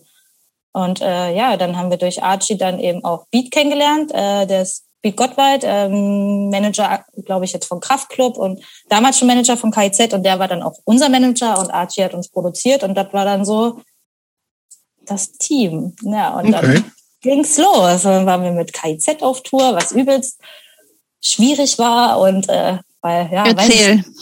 also vorher waren wir so, wir haben uns ja unsere Sachen, wir sind einfach, wir haben einfach immer irgendwas gemacht, ganz naiv sind wir einfach immer irgendwo hingegangen und haben es gemacht. Und dann bei KIZ sind wir auf die Bühne gegangen und die fanden uns halt scheiße, die Leute. Wir fanden uns richtig mhm. scheiße, sodass die uns ausgebuht haben, beworfen, bespuckt, alles. Und damit habe ich einfach nicht gerechnet. Weil in unserer Bubble hat das ja total gut funktioniert mit unseren Punkerfreunden und so. Und auf einmal hat das gar nicht mehr funktioniert. Und ich bin dann das erste Konzert von der Bühne und habe erstmal geheult. Und ich habe mich dann also ich habe hab mich richtig doll geschämt und ich habe geweint und ich wollte das nächste Mal nicht wieder auf die Bühne gehen. So, das hat mhm. mir, das war mir zu viel Realität dann. Mhm. Ja, und also die Boys von KZ. Aber war, ist, das, ist das KZ-Publikum eigentlich heute, heutzutage ein anderes als damals auch noch? Ey, kann ich Was? dir nicht sagen. Ich gehe okay, halt. Lange nicht gesehen. Lange nicht gesehen. Und dadurch, dass es ja sehr viel mehr und mainstreamiger geworden sind, kann ich mir vorstellen. Nee, ich weiß es nicht. Es sind bestimmt mehr nette und aber auch mehr Arschlöcher im Publikum als vorher. Mhm. Und damals waren es halt. Ja, aber ich habe also KZ kannte ich kenne ich natürlich auch, aber ich bin jetzt, also ich bin auch nicht so firm mit denen. Ich, ähm, aber die waren aber auch schon von Anfang an so ein bisschen zwischen den Stühlen, ne? So richtig aus dieser Hardcore, also nee, aus dieser ganzen reinen Hip-Hop-Szene kamen die ja auch nie, ne? Hm, nee, ich glaub, nee, ich glaube nicht. Also die waren halt einfach auch musikalisch auch viel mehr interessiert. Ich glaube, dieses Rap-Ding war ja auch, ne, auch sehr elitär und sehr Straße und Gangster und so. Und das waren genau, die halt waren einfach die nicht so. Nicht so. Ja, ja. Genau, die waren halt eigentlich so von der Einstellung, von der Attitüde auch eher Punks und genau. hatten halt Bock auf Stress. Mhm. Ähm, und haben das dann durchgezogen. Von, von daher, von der Attitüde hat es halt voll gematcht. Mhm. Musikalisch null. Mhm. Und wir sind dann, wir haben ja dann auch immer unsere Kleidchen selber gebastelt aus Mülltüten oder aus Rettungsdecken und sind dann halt mit unseren kleinen goldenen äh, äh, Rettungsdeckenkleidchen auf dieses Konzert und haben halt gesungen, ich und mein Pony und die Leute waren so, mm -mm, das ist jetzt so scheiße. nee. So.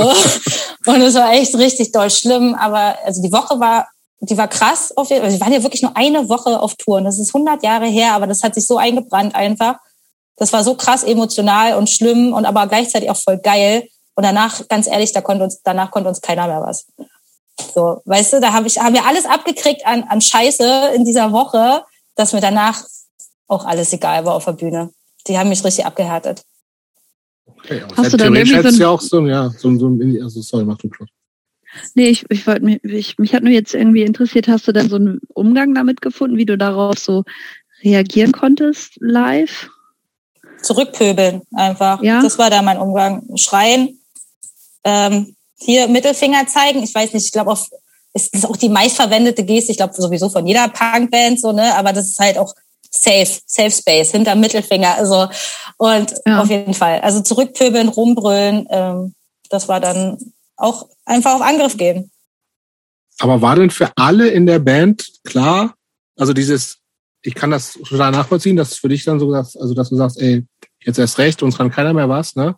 Aber es mhm. kann ja theoretisch auch sein, dass du sagst, ey, auf so einen Scheiß habe ich gar keinen Bock mehr. Aber war das für euch alle, die damals in der Band waren, so ein ähnliches Gefühl? So war das, war das so, ein, so ein gruppendynamisches Ding zu sagen, okay, fuck you, jetzt Crackhorn erst recht? Ja, für den harten Kern auf jeden Fall. Also für die Leute, die auf der Tour mit waren und das miterlebt haben, dadurch, dass wir so viele waren, konnten wir auch nicht immer alle mitfahren, aber ähm, war, war das auf jeden Fall damit klar, ja, definitiv. Also ich, ich kann, krieg auch nicht mehr alle Mitglieder zusammen, die damals dabei waren, ehrlich gesagt. Ich weiß halt nicht, wie es für jeden Einzelnen war und wir haben ja auch ständig eine verloren und wieder eine neue dazu und ähm, ja, aber für den harten Kern, ja, auf jeden Fall. War auch Bestätigung irgendwie, also für uns, dass es ja irgendwie doch geil ist, was wir machen, auch auf, also auch Negativbestätigung. Weiß ich nicht, ob man das jetzt so versteht, mhm. was ich meine, aber ja. Mhm. Und irgendwann sind, hat sich doch euer Line-Up so ein bisschen verändert, weil ich meine, wenn man sich jetzt so aktuelle Sachen anguckt, habt ihr ja auch Tänzer dabei. Vorher wart ihr Tänzerin bei Katze und dann sind irgendwann Tänzer zu euch dazugestoßen. Wann kam das denn eigentlich? Ähm, also das war dann ja eh schon so, also als die Greco auch mit den 16 Mädels gab, waren halt Strupp und ich die Sängerin und die anderen mhm. waren die Tänzerinnen, die halt unsere Choreos getanzt ah, haben, die okay. hauptsächlich aus Macarena bestanden. Also wir haben eigentlich äh, Macarena uns immer genommen und tausend Variationen davon. So, ne? Ja, also die Leute haben das auch nicht so gecheckt, war eigentlich, glaube ich, auch egal. so.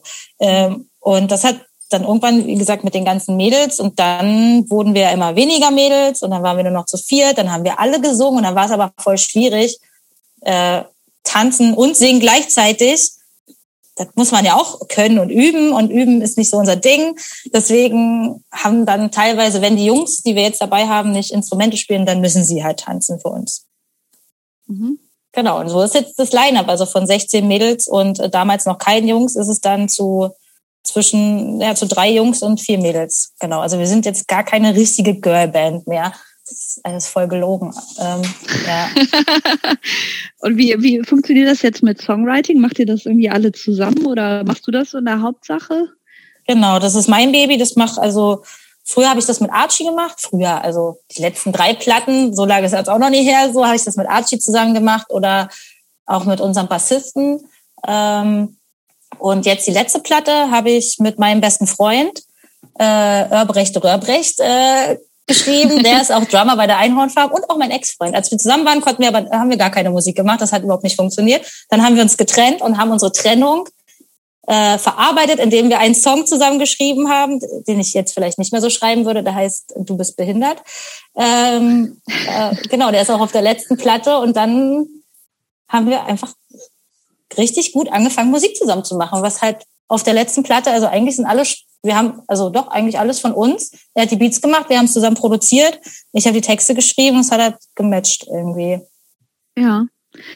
Was mich noch irgendwie total interessiert, sind ja die Themen, die ihr behandelt. Vielleicht kannst du mal so, äh, so ein bisschen so umreißen, wie du zu den Texten kommst und was dich so beschäftigt hat und ja, was so die Themen sind. Hast du da irgendwie auch so einen Plan, was ihr so behandeln wollt? Mm, nö, also wenn ich ein Album mache, setze ich mich nicht vorher hin und äh, überlege, über was ich schreiben ja. will oder so. Das kommt dann eher immer dabei. Normalerweise, also die letzten drei Alben war das ja so, dass wir immer sehr lange für ein Album gebraucht haben. Und meistens sind wir ins Studio gegangen und haben auch da gleichzeitig geschrieben, aber nie alle Songs am Stück, sondern alles immer so kleckerweise. Deswegen klingen die auch soundmäßig alle sehr unterschiedlich und es ist jetzt nicht so eine homogene Produktion oder so. Ähm, und dann habe ich meistens was erlebt und es direkt geschrieben und dann aufgenommen, aber über einen längeren Zeitraum.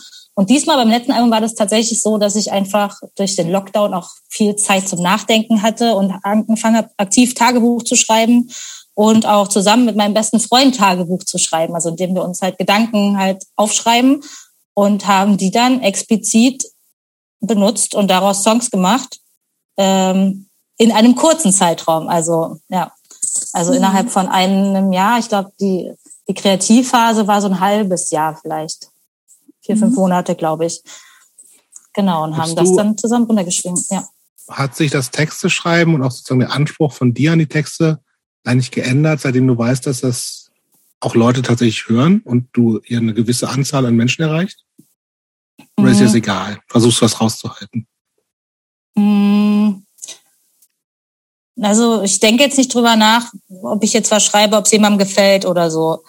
Ähm, also da hoffe ich natürlich drauf, aber das ist jetzt nicht so mein leitender Gedanke, weil ich glaube, das würde mich auch übelst einschränken.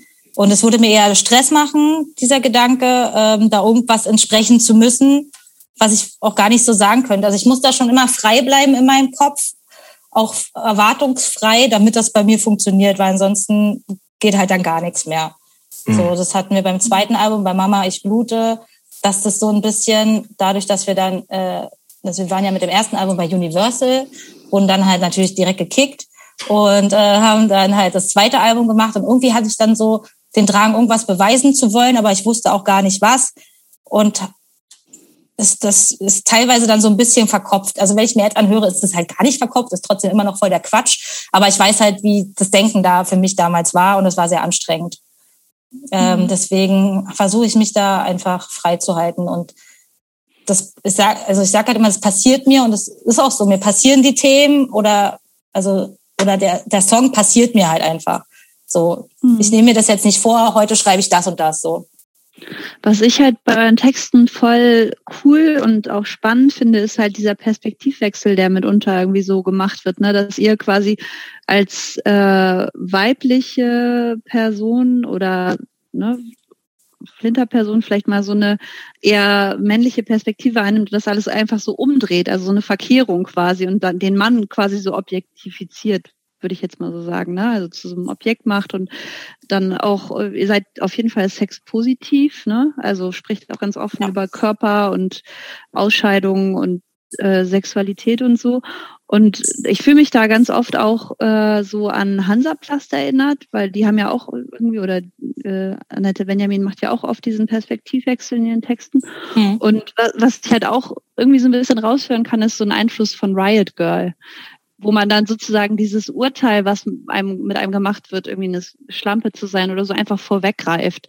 Das ist ja auch in dem ersten Album jung, talentlos und gecastet so. Das könnte eine Kritik an euch sein und dem greift ihr einfach vorweg und damit seid ihr halt, also ja, seid ihr vor dieser Kritik auch irgendwie so gefeit, ne? Das hm, ja, auf jeden Fall ist mit Sicherheit auch so eine Art Schutz, naja, ein Schutzmechanismus nicht, aber halt eine Art oder ein Humor irgendwie damit umzugehen.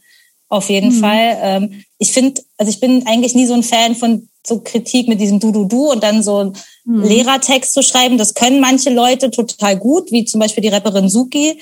So, ähm, mhm.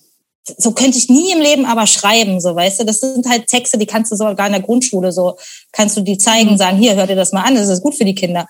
Ähm, und das, das könnte, sowas könnte ich halt nicht so. Deswegen verpacke ich Kritik an Sachen lieber lustig und ähm, auch selbstironisch mhm. irgendwie. Das hat sich aber auch ein bisschen geändert so.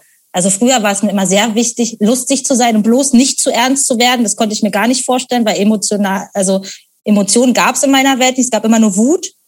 Und ich habe jetzt erst die letzten Jahre gelernt, dass, dass es auch andere Sachen gibt, so, äh, die vielleicht auch ganz cool sind. Und ähm, die lasse ich jetzt ein bisschen mit einfließen. Deswegen ist das Album vielleicht auch lustiger, aber auch ernster geworden als die anderen.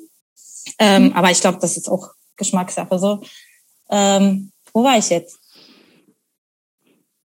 Ich weiß es nicht. naja, also ich habe ja so ein bisschen dann über diesen Perspektivwechsel gesprochen, ne, den ihr einnimmt oder den ihr, der bei euch auf jeden Fall in den Texten zu finden ist. Aber vielleicht sonst sprechen wir nochmal über Mama, ich blute, weil was ich da ganz interessant finde, da habt ihr ja dann auch mit so ähm, anderen MusikerInnen zusammengearbeitet, ne? mhm. ne? mit Bela B. von Die Ärzte. Ist mhm. da so ein Jugendtraum in Erfüllung gegangen? Voll. Und was okay. hat Mama gesagt? ja, ach, naja, Mama ist eigentlich immer dabei. Ne? Mama was hat Mama überhaupt gesagt? Was sagt Mama überhaupt zur Band? Mama ist total stolz. Mama ist auf jedem Konzert in Berlin und kauft auch immer alles fleißig. Ähm, was ich halt blöd finde, weil ich ihr das normalerweise alles zu Weihnachten schenken wollen würde und jetzt mir was anderes überlegen muss. Ja, ärgerlich, ja, verstehe ich. Ja, voll. Aber die ist da, also die unterstützt uns auf jeden Fall richtig toll, schon immer.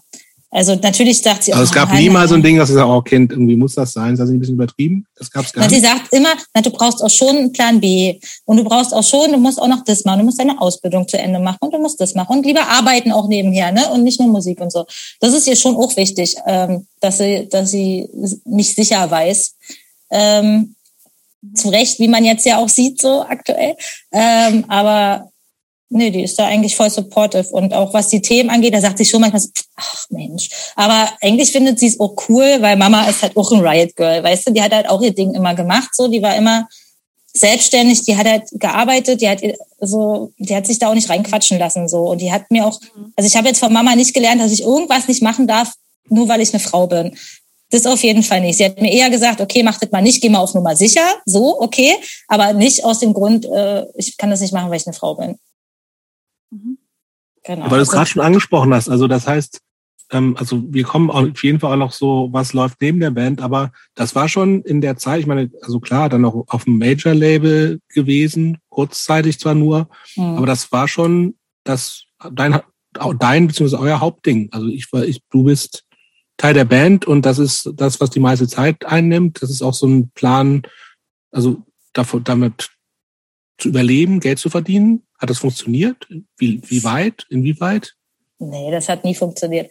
Ähm, das war natürlich mal kurz die Hoffnung, auch als es dann mit dem Major war und äh, wir dann auch so geil, wir werden jetzt auch It Girls und äh, dann waren wir auf irgendwelchen Aftershow-Partys und das war natürlich total cool, so die erste Zeit und voll aufregend und das war aber auch schnell dann wieder nicht aufregend und die Realität sah dann trotzdem ganz anders aus. Ich musste trotzdem noch im Frozen Joghurt Geschäft arbeiten so ähm, und dann kam die nächste Platte und dann war das Ding mit dem Bundesdeutschen Song Contest. Da habe ich dann noch Hoffnung reingegeben, dachte so danach geht's aber voll los. Hat dann auch mhm. nicht geklappt so. Ähm, ja, und jetzt, ich meine, ich habe es halt geschnallt. So. ähm, ich werde nicht mehr reich und berühmt. Ähm, und äh, ich glaube, die Leute, die von Musik leben können, das ist absoluter Luxus. Die meisten Leute, die Musik machen, denen passiert das halt nicht. Mhm. Und ähm, ich weiß nicht, ich bin auch immer hin und her gerissen. Auf der einen Seite bin ich auch irgendwie dankbar, weil der Hassel mich auch kreativ hält. Ähm, auf der anderen Seite ist natürlich, man geht auch oft oder jeder Musiker wird es halt bestätigen über seine Grenzen hinaus so, einfach weil auch das Zeitmanagement übelst nervig ist, so wenn man arbeitet und eine Band hat, die so viel Zeit einnimmt, die auch noch teuer ist, vielleicht noch ein Kind hat oder so, dann ist das schon echt, echt Hassel so. Mhm. Habt ihr denn, wenn ihr so äh, oder wenn du so Songs schreibst, hast du dann auch immer so dein Publikum im Sinn? Weil was ich ja so merke, ist halt auch ganz viel so Kapitalismuskritik in euren Songs oder Konsumkritik und so. Ist das auch so, dass du denkst, du schreibst deine Songs für eher ärmere Leute, weil die sich stärker damit identifizieren können oder stärker angesprochen äh, werden? Oder hast du gar nicht irgendwie so einen Gedanken, dass du dich so solidarisieren willst mit anderen und den Struggle von denen fühlst oder so? Naja, das ist ja halt mein Struggle. Also ich solidarisiere ja. mich halt mit mir selber so und erzähle halt mhm. Von mir und ähm, ja, Konsumkritik auf eine Art auch, aber manchmal hype ich das ja auch. Es gibt zum Beispiel von Lulu und die Einhornfarm das Lied Produkte und alle Leute denken immer, dass das halt äh, ein Witz ist. Da singe ich halt darüber, äh, wie hässlich wäre diese Welt denn bitte ohne Schminke und erzähle halt alle meine Lieblingsprodukte auf. Und ja, ich bin halt, ich liebe Produkte halt so. Ich bin totales mhm. Verpackungsopfer. Ich habe übelst viel Schminke. Ich habe wahnsinnig viele Pflegeprodukte fürs Gesicht und äh, äh, mhm. stell, erstelle meinen Freunden halt ähm, Pflegeroutinen ohne Ende. Und es ist halt aber auch so mein Ding halt so, ne? Obwohl mhm, ich das mhm. natürlich ja. auch total scheiße finde, da so viel Kohle für auszugeben, aber ja, ich lieb's gleichzeitig trotzdem so. Und der, also ja. das, ja, das, darüber singe ich dann halt auch so. Da habe ich jetzt nicht drüber nachgedacht. Also, ja, ja. vielleicht habe ich da eher dran nachgedacht, dass ich mal, weil ich auch viele YouTube-Tutorials, Schmink-Tutorials gucke, dass ich dachte, so, ey, vielleicht mache ich das jetzt für die Girls, die eigentlich auch Punker sind, so. Ja, ja. Ja. Aber ja, du hast, du hast gerade schon dein, dein Solo-Projekt. kann, man, kann man Lulu und die Einhornfarm als Solo-Projekt bezeichnen? Oder ist es eine nee, Band? Nee, das ist schon nee, eine, Band. Band. Ja.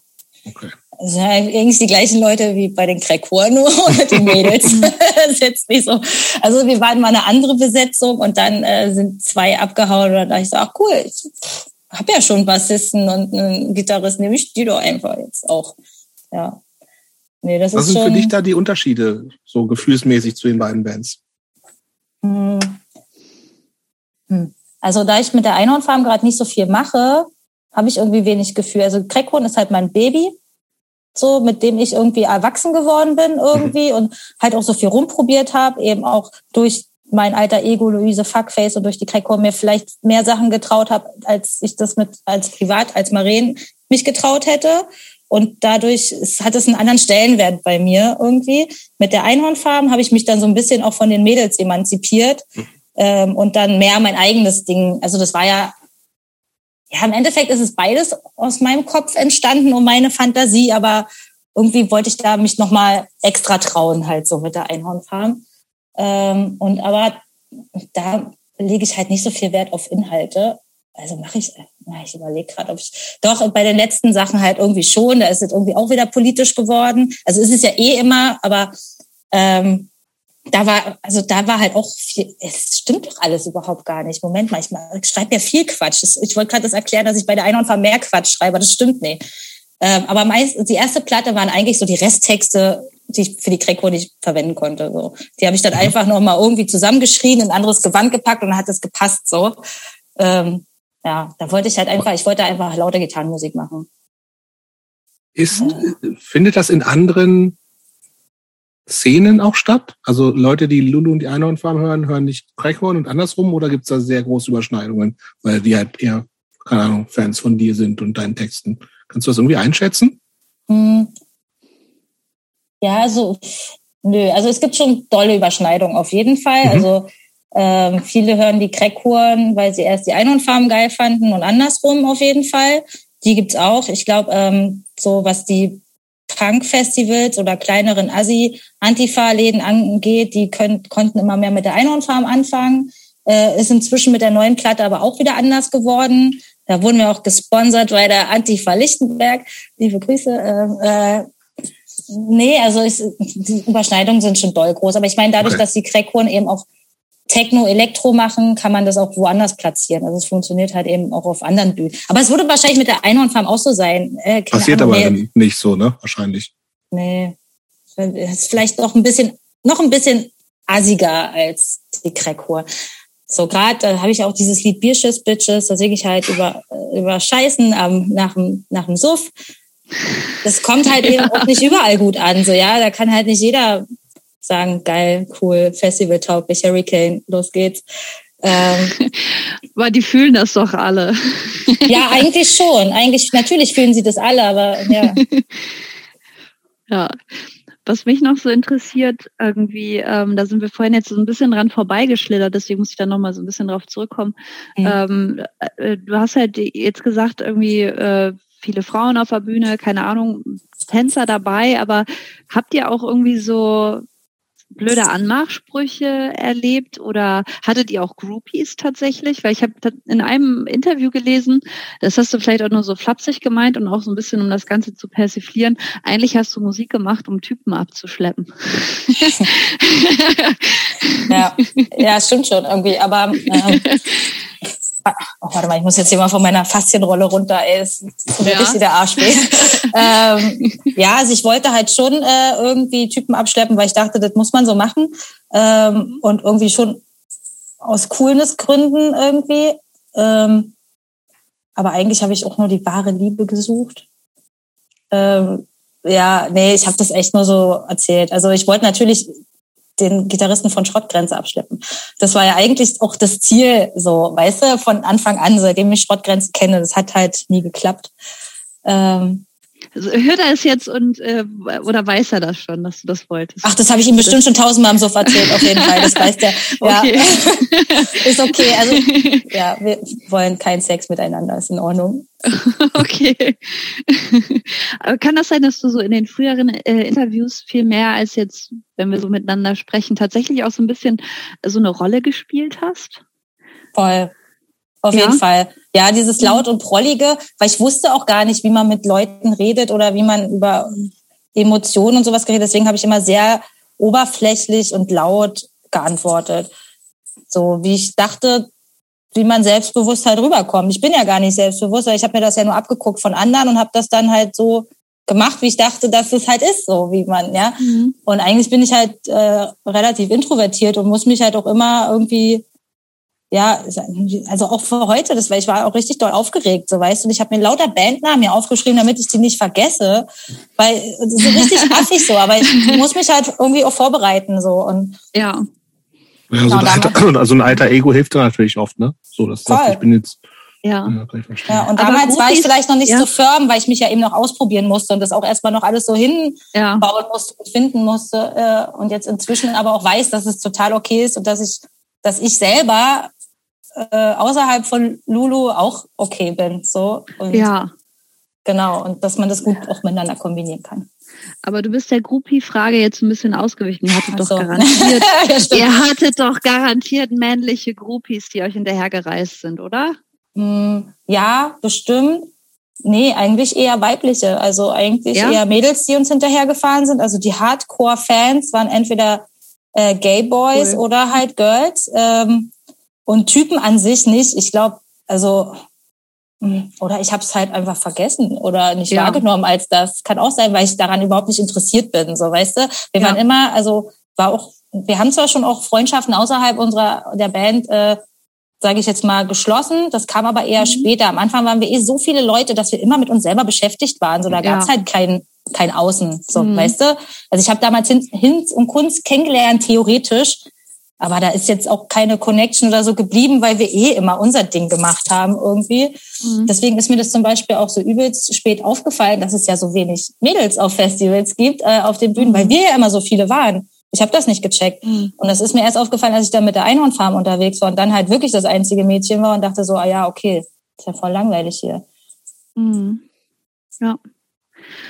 Ähm, Ihr setzt euch ja in euren Texten auch sehr viel mit äh, Körperbildern auseinander, wie zum Beispiel in dem Song Bewerte mich. Wie hast du das eigentlich in der Punk-Szene erlebt? Also wurdet ihr auch ganz stark danach beurteilt oder war das, hast du auch so Unterschiede gemerkt, Punk-Szene, Techno-Szene, wenn ihr da irgendwie auf einem Festival spielt oder so, dass da irgendwelche Kommentare kamen oder auch, dass ihr reduziert wurdet irgendwie als weiblich gelesene Person? Hm, ja, aber ich glaube, das ist ja nicht ein Problem von irgendeiner Szene, das ist ja ein Problem, was Männer mhm. haben und da Punk nun mal hauptsächlich aus Männern besteht, mhm. hast du da automatisch das Problem. Und klar haben wir öfter, was heißt klar, aber ja, wir haben öfter was auf den Arsch gekriegt, irgendwie, öh, geil, ey, du geile Nutte, weil klar darf man mich Nutte nennen, weil ich nenne mich ja selbst Crackhure, so, weißt du, das war mhm. sowieso klar. Mhm. Oder eben angegafft werden, auf die Bühne kommen und uns irgendwie umarmen und antatschen. Da haben wir uns aber auch eben sehr schnell angewöhnt, auch selber körperlich zu werden, die Leute halt einfach runterzukicken. So, das mhm. war, wir haben uns von Anfang an halt nichts gefallen lassen. Sehr gut. Ähm, und sind auch, also, aber das ist halt nach einer Weile auch einfach total anstrengend, so, ne? Ja. Ähm, also uns wurde das immer beigebracht, man muss halt immer stark und laut sein und seine Meinung sagen und sich darf sich nichts gefallen lassen, was aber irgendwie voll falsch ist, mhm. weil eigentlich ist es doch eher falsch, dass der Asi mich angrapscht, so, ne? Warum wird ja, das klar. nicht problematisiert? Warum ist, mhm. warum wird mir gesagt, wie ja. ich mich zu benehmen habe und damit umzugehen habe und nicht andersrum? Und ähm, das muss ich dann auch erstmal schneiden und bevor, also nachdem ich die alle weggekickt habe, so, dann haben wir auch mal angefangen zu diskutieren und zu fragen, warum ist das so? Warum machst du das? Was denkst du, erreichst du damit? Ähm, und halt einfach auch mal angefangen, unser Publikum zu erziehen. So, mit ein bisschen Liebe auch. Ja, äh, ist das, fruchtet das also ja. klappt das gut? Ja, ich glaube schon. Also erstmal sind sie, wenn man sie dann tatsächlich mal anquatscht, erstmal peinlich berührt. Das stimmt. Ähm, und ganz oft sind das Typen, also es gibt natürlich auch übelst krasse Arschgeigen dabei, aber ganz oft sind das Typen, die einfach voll unsicher sind, gar nicht wissen, wie man mit einer Frau umgeht, das irgendwo gesehen haben und denken, dass man das so machen muss. Und dann in ihrer komischen mhm. Männerbubble dann darüber quatscht und sich so austauschen, so, ja, dann habe ich die flach gelehrt, habe ich das gemacht und sich gegenseitig bestätigen. Aber eigentlich hat keiner von denen eine Peile, wie man mit einer Frau umgeht oder mit einem anderen Menschen mhm. überhaupt so. Und dann sind die manchmal schon ganz schön geschockt und dann kommst du mit denen aber ins Gespräch und dann sind das eigentlich ganz okaye Typen, die halt auch einfach in einer Waffel haben. Also ich will das halt überhaupt nicht in Schutz nehmen, so das ist halt mega Panne. Mhm. Ähm, aber ja, ich musste dann halt einfach mit denen reden und musste halt erfragen, weil mich das auch wirklich angestrengt hat, immer zu kämpfen, so, weißt du, und immer ja. so einen Schuh durchzuziehen. So, das ist halt auch nervig. Mhm. Aber da hast du jetzt bei den unterschiedlichen Kontexten, in denen ihr gespielt habt, nicht so wirklich so Unterschiede bemerkt, das ist überall das Gleiche quasi. Ja, also es gibt natürlich auch Szenen, die jetzt vielleicht nicht so besoffen sind, permanent. Also ich muss sagen, in der Techno, wenn wir auf Techno-Partys waren, dann waren die Leute meistens drauf und haben halt eher viel getanzt oder so. Weißt du, da ja. kam das jetzt gar nicht so mhm. oft dazu. Aber sobald die Leute sich hauptsächlich mit Saufen beschäftigen, dann werden die halt schon auch krass anders nervig und übergriffig. Was ja. ich jetzt so beim Ballern noch, also auch mit Sicherheit welche dabei, ähm, aber eher beim Saufen, dass die dann halt touchy wurden und äh, ihre oder unsere Grenzen halt nicht mehr akzeptiert haben so oder überhaupt gar nicht wahrgenommen haben. Mhm. Ja, und ähm, ich meine, Punk ist ja auch eher eine Saufi. Ja, ja. Äh, also es ist, ich habe tatsächlich irgendwie ganz viel auch ich diese Erfahrung, die viele Frauen machen. So, also es gibt auch, es gibt ja nicht den Punk so, ne? Also das ist so das, was ich dann, wenn ich so also ultra übergriffigen Sachen mir angucke mit Betatschen und Begrapschen und äh, also wirklich überhaupt keine Grenzen ähm, akzeptieren, dann ist das also von dem, was ich auch so bei der ganzen Punktur-Geschichte und so mitkriege, ne, das, das ist wirklich so dieses, wo ich sage, ja gut, also wundert mich jetzt auch nicht so Frost Attack und beim Kassiererkonzert oder was weiß ich so, ne? Mhm. Ähm, aber das ist natürlich auch nur, also zum Glück nur eine, eine Sache von Punk. Ähm, Ihr habt ja auf dem, oder du hast es den ja bestimmt auch geschrieben, den Text, ne? Punkrock hat mir mein Herz gebrochen. Und mhm. da ist ja, also sind ja auch so also zwei Sachen auch explizit genannt, ne, dass du äh, das Riot Girl mit buntem Haar warst. Das, das äh, haben wir ja schon bestätigt, dass das auch wirklich so mhm. war. Ähm, und der, der, Verlust der Unschuld bei einem Müllstation-Konzert. Ähm, das sind ja auch schon zwei, also ist ja beides für mich, also für mich ist das beides Punk. Ne? Also Riot Girl ist Punk und Müllstation natürlich auch, aber mhm. es ist natürlich, das findet eigentlich gar nicht zusammen statt. Was sind denn so Punk-Szenen, in denen du dich einfach auch zu Hause und wohlfühlst? Gibt es das überhaupt? Oder muss auch nicht eine Punk-Szene sein? Also gibt es so eine Szene, in der du dich einfach wohlfühlst, wo du sagst, ey, hier sind irgendwie alle so mehr oder weniger like-minded? Also wie würdest du die beschreiben? Hm, ja, also es war eher so auch in der Hausbesetzer-Szene fand ich das eher cooler, weil das ja auch nicht so festgeschrieben war, was war jetzt Punk oder so. Mhm. Weil da ging es ja nicht um den kommerziellen Teil vom Punk, ähm, sondern da kam halt einfach alle mögliche Lost People zusammen, die sich irgendwie connected haben, egal welche Musik sie gehört haben. Ähm, da gab es in Berlin inzwischen nicht mehr, die liebe ich auch, ähm, mhm. besetztes Haus für Flinterpersonen. Also das gab eben auch separate Schutzräume für Frauen und Flinterpersonen, was ich halt auch mega nice fand. Und ich habe mich eigentlich in dieser Szene nie unsicher gefühlt. Mhm. So. Also natürlich von draußen, weil du dann eher von Nazis oder Leuten Stress bekommen hast. Aber ich jetzt als Person habe das jetzt nicht so mitbekommen. Also wenn ich feiern gegangen bin, war ich lieber in diesem Umkreis und fand das schön. Ich fand das erst nervig oder da habe ich es ja auch erst mitbekommen, als ich dann auf kommerziellen Punk-Festivals war ähm, mhm. und mir das Line-up so angeguckt habe und dann eben auch ein bestimmtes Klientel, sage ich mal, an Leuten dahin geht. Jetzt nicht an Punks, sondern an Leuten allgemein halt hingeht. So, ne? Und das ist ja also einfach auch Konsumentinnen, die einfach auch hingehen, um für die ja, das Partyleute einfach, genau. die Bock auf Saufen und Party haben. Und ähm, die kamen eben auf diesen Festivals, weil ich glaube, kein richtiger Punker, der im besetzten Haus wohnen muss, also sei denn jetzt ist natürlich seine seine Einstellung so, aber der jetzt da wohnen muss, weil er sich nicht anders leisten kann, wird halt auch keine 60 Euro für ein Punk and Pot Ticket ausgeben. Ja, wird halt nicht passieren. Ähm, so, und dann hast du da, also bei der Szene habe ich mich dann halt nicht wohl gefühlt. Und auch mhm. bei den Leuten Backstage habe ich mich nicht wohl gefühlt, weil das eben auch nur Männer waren, auch sehr viel älter als ich oft, die mir dann erklären wollten, wie es halt läuft, weißt mhm. du? Oder halt irgendeinen Grund gesucht haben, warum ich jetzt hier bin. Und das kann natürlich nur mit sexuellen Gefälligkeiten mhm. zusammenhängen und nicht äh, mir ein, also als Person oder an meiner Musik, weil meine Musik ist ja natürlich voll scheiße und überhaupt nicht Punk. Ähm, und da habe ich so oft schon Diskussionen geführt und ich habe da echt mir meistens auch immer eine Freundin mitgenommen, weil ich mich einfach sonst alleine gefühlt habe, so ja, wenn ich nicht mit meinen Mädels mhm. unterwegs waren. Also ja, mit den Crackhuren waren wir sowieso die ganze Zeit Arme, ver nee, Arme verschränkt nicht, aber innerlich Arme verschränkt mhm. schon so, okay, uns kann hier sowieso keiner was, weil ihr fickt euch alle. So, da waren wir schon einfach in dieser Grundstimmung so, ne? Aber alleine war das irgendwie Kacke. So, und jetzt, aber ich bin halt auch voll froh, auch diese Punk-2-Sache. Ähm, dadurch habe ich auch echt mich nochmal gut connected mit anderen KünstlerInnen und äh, Musikerinnen und das war halt voll schön einfach, weil ich glaube, also als Musikerin oder generell als Frau auch, bist du oft in Konkurrenz zueinander. Dir wird das ja auch irgendwie anerzogen. Und jetzt ist das irgendwie jetzt diese Perspektive, Perspektiven ändern sich einfach, auch von uns selbst. Und wir gehen viel offener aufeinander zu und wollen miteinander was machen. Und das ist halt voll schön. Und ich fühle mich richtig geil aufgehoben in diesem Kontext. Und ich finde das mega geil. Ich habe wahnsinnig viele coole Freundschaften geschlossen in den letzten Jahren. Ähm, wo ich dann auch das Selbstbewusstsein aufgebracht habe, sage ich jetzt mal, mich mit anderen Frauen zu connecten. Äh, was heißt Selbstbewusstsein? Aber einfach auch dieses Konkurrenzding beiseite geschoben habe. So, ne? Ähm, und das ist voll bereichernd auf jeden Fall. Ich finde das. Hast du das Gefühl, dass sich bei den Männern auch was bewegt, aber die, die, den Aspekt davon finde ich auch ultra wichtig. Ne? Also dass so, dass mhm. irgendwie auch so ein Netzwerk ist, Leute, also gerade Flinter-Personen sich viel mehr unterstützen, Netzwerken, äh, wie auch immer, aber bewegt sich bei den Männern was? Ich glaube schon, ja. Also ich meine auch wahrscheinlich, wahrscheinlich ein bisschen auch, langsamer. ich will einmal kurz nachhaken. Hm? Oder ist es auch einfach so ein Generationending, dass du sagst, ja, okay, die, die 40 Typen sind eh verloren? ja, klar.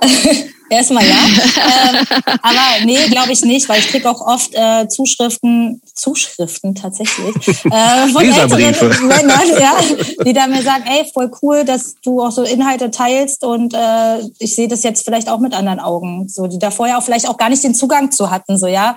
Weil ich meine, das ist dieses ganze politisch sich so doll auseinandersetzen und äh, das ist, glaube ich, schon ein Thema für, also von jüngeren Leuten, sage ich mal, die das alles hinterfragen und ähm, klar kannst du dich als älterer Mensch dann hinsetzen und sagen, ja, ich weiß es eh besser, aber man kann es ja auch annehmen und das machen auch super viele und es ist voll schön. Es dauert vielleicht manchmal ein bisschen lange oder ein bisschen länger. Ähm, und ich habe mich auch oft schon mit Leuten angelegt, die jetzt im Nachhinein aber kommen und sagen, ey, voll cool trotzdem. Und äh, ich habe es gecheckt, ich habe einfach nur gebraucht oder so. Mhm. Ne? Die Sachen gibt's auch. Gibt natürlich trotzdem immer noch Arschgeigen, die sagen, ja, nee, gar keinen Bock drauf. Aber ja, es ist total. Gibt auch 17-jährige Arschgeigen. Mit Sicherheit, auf jeden Fall. Mhm. Ja, ja, super interessant. Ich würde jetzt gerne nochmal den Bogen schlagen, weil du hast es vorhin schon so ein bisschen angedeutet. Du hast ja eine Ausbildung gemacht, ne? Warst an der Berufsschule, hast eine Ausbildung gemacht und hast dann später unter anderem in einem, in einem Frozen Joghurtladen gearbeitet. Mhm. Wie kam es eigentlich dazu, dass du äh, dich für eine Ausbildung zur Bürokauffrau entschieden hast? war Mangel an Alternativen eher. Hm. Also ich war halt nie besonders gut in der Schule, aber auch nie besonders schlecht. Ähm, was natürlich, also das heißt, ich bin immer so ein bisschen so durchgerutscht. Und es gab halt die coolen Jobs wie Mediengestalter äh, zum Beispiel, entweder für Leute, die halt voll gute Noten hatten oder für Leute, die voll schlechte Noten hatten und dann gefördert wurden durch irgendwelche Programme. Und auf beides, ja, beides hat halt nicht gepasst und ich habe halt einfach nichts gefunden, außer Bürokauffrau und auch nicht in einem Betrieb, sondern halt eine schulische Ausbildung. Also ich habe ah, dann einfach okay. nochmal drei Jahre Schule gemacht. So. Aber ja, ist, ist das nicht halt angenehmer als im Betrieb?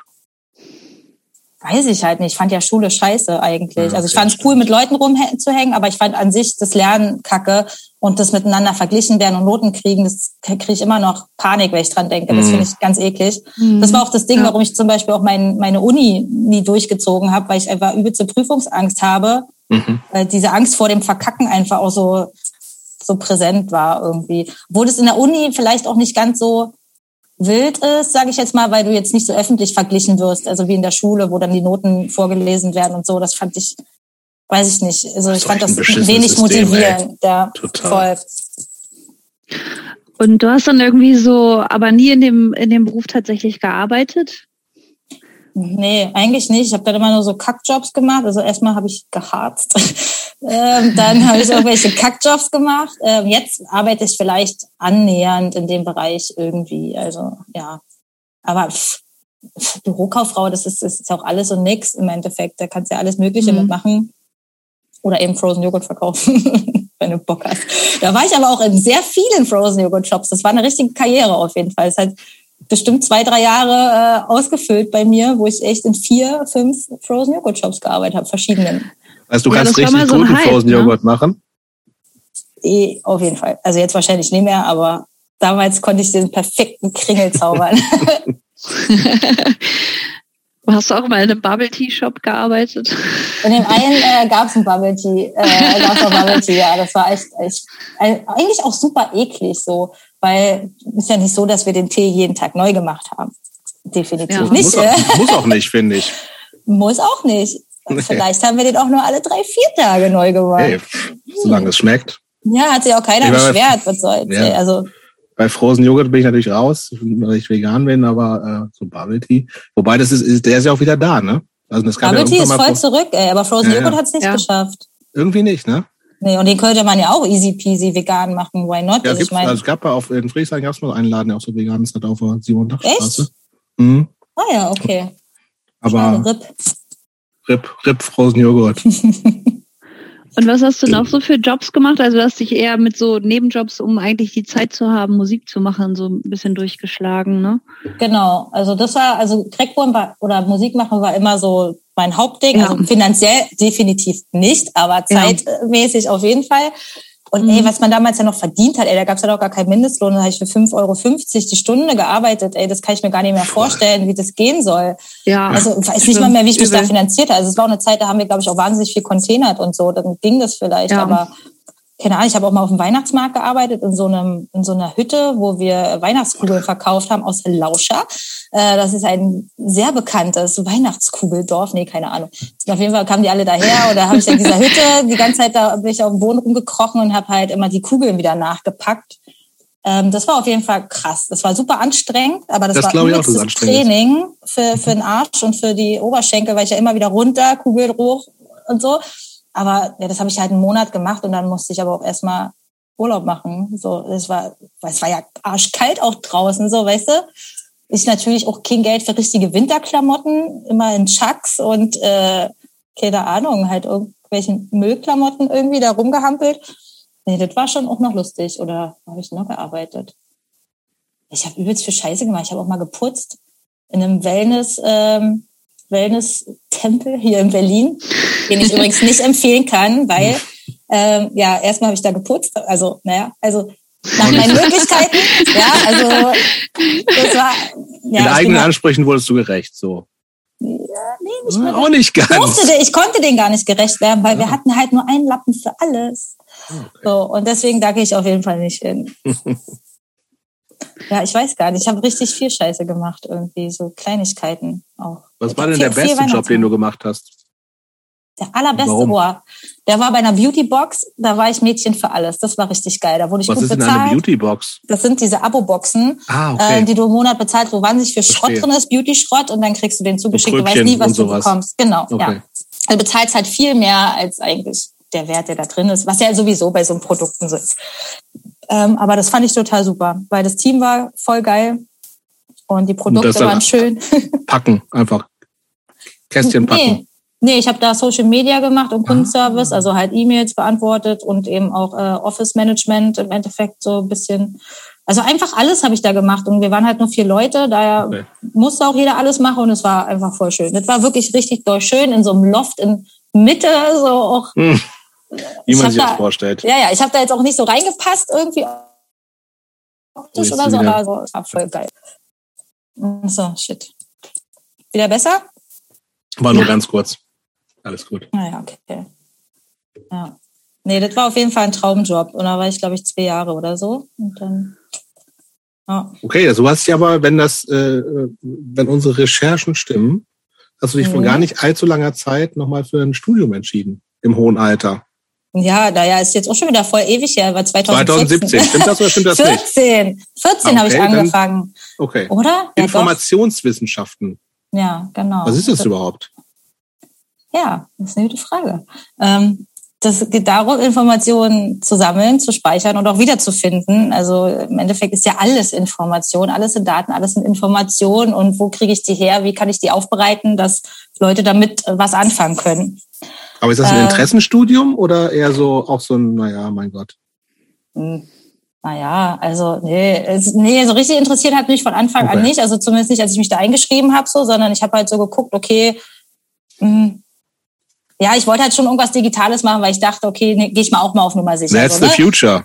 Ja, that's the future, äh, you know. Und ähm, das war halt so ein Luxus. Also ich hatte jetzt auch nicht die Ambition, sage ich mal, das jetzt irgendwie super schnell zu beenden, sondern ich habe mir halt gesagt, okay, ich gönn mir das jetzt einfach als Futter für den Kopf, Mhm. weil, sorry, im Frozen Joghurt Laden wirst du nicht schlauer und äh, alleine in meiner Wohnung werde ich es halt auch nicht so. Und Mhm. deswegen, also mir war eh immer wichtig zu arbeiten. Ich brauche das irgendwie auch so, um auch noch anderen Input zu kriegen. Ähm, und das habe ich mir dann sozusagen gegönnt als Luxus. Aber hat das geklappt? Bist du schlau?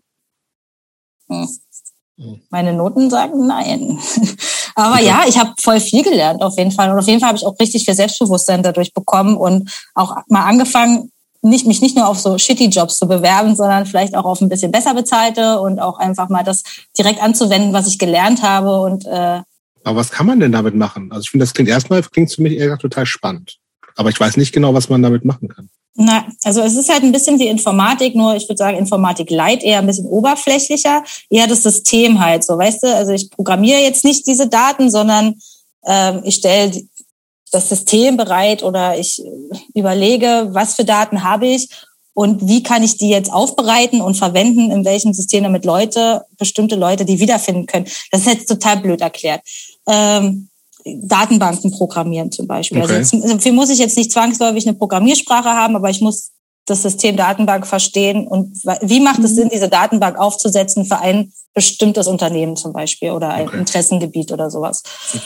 Ja, Das heißt, um Maschinenoptimierung. So Software quasi richtig sinnvoll anwenden können und sie Genau, nicht programmieren können. genau. Sowohl als auch, aber es gibt eben auch nochmal die Vertiefung Bibliotheka, Bibliothekswissenschaften. Also da Mhm. geht's halt eben, wie kato- katalogisiert man was und wie legt man was an. Also es ist einfach Systeme schaffen für bestimmte Bereiche. So. Ja, ich habe das echt blöd erklärt. Wahrscheinlich habe ich so selber nicht verstanden, was ich da studiert habe. Aber du schließt es ja noch. Insofern, du bist ja noch nicht fertig. Vielleicht weißt du es Nee. dann in fünf Jahren, wenn du fertig bist. Ja, mal sehen. Ich war auch schon lange nicht mehr da. Wann warst du denn das letzte Mal da? Ah.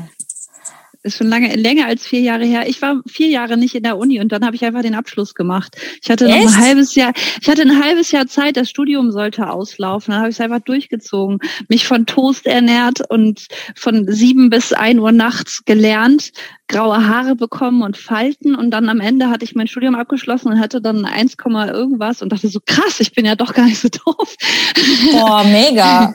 Ja, Ja, vielleicht mache ich das auch.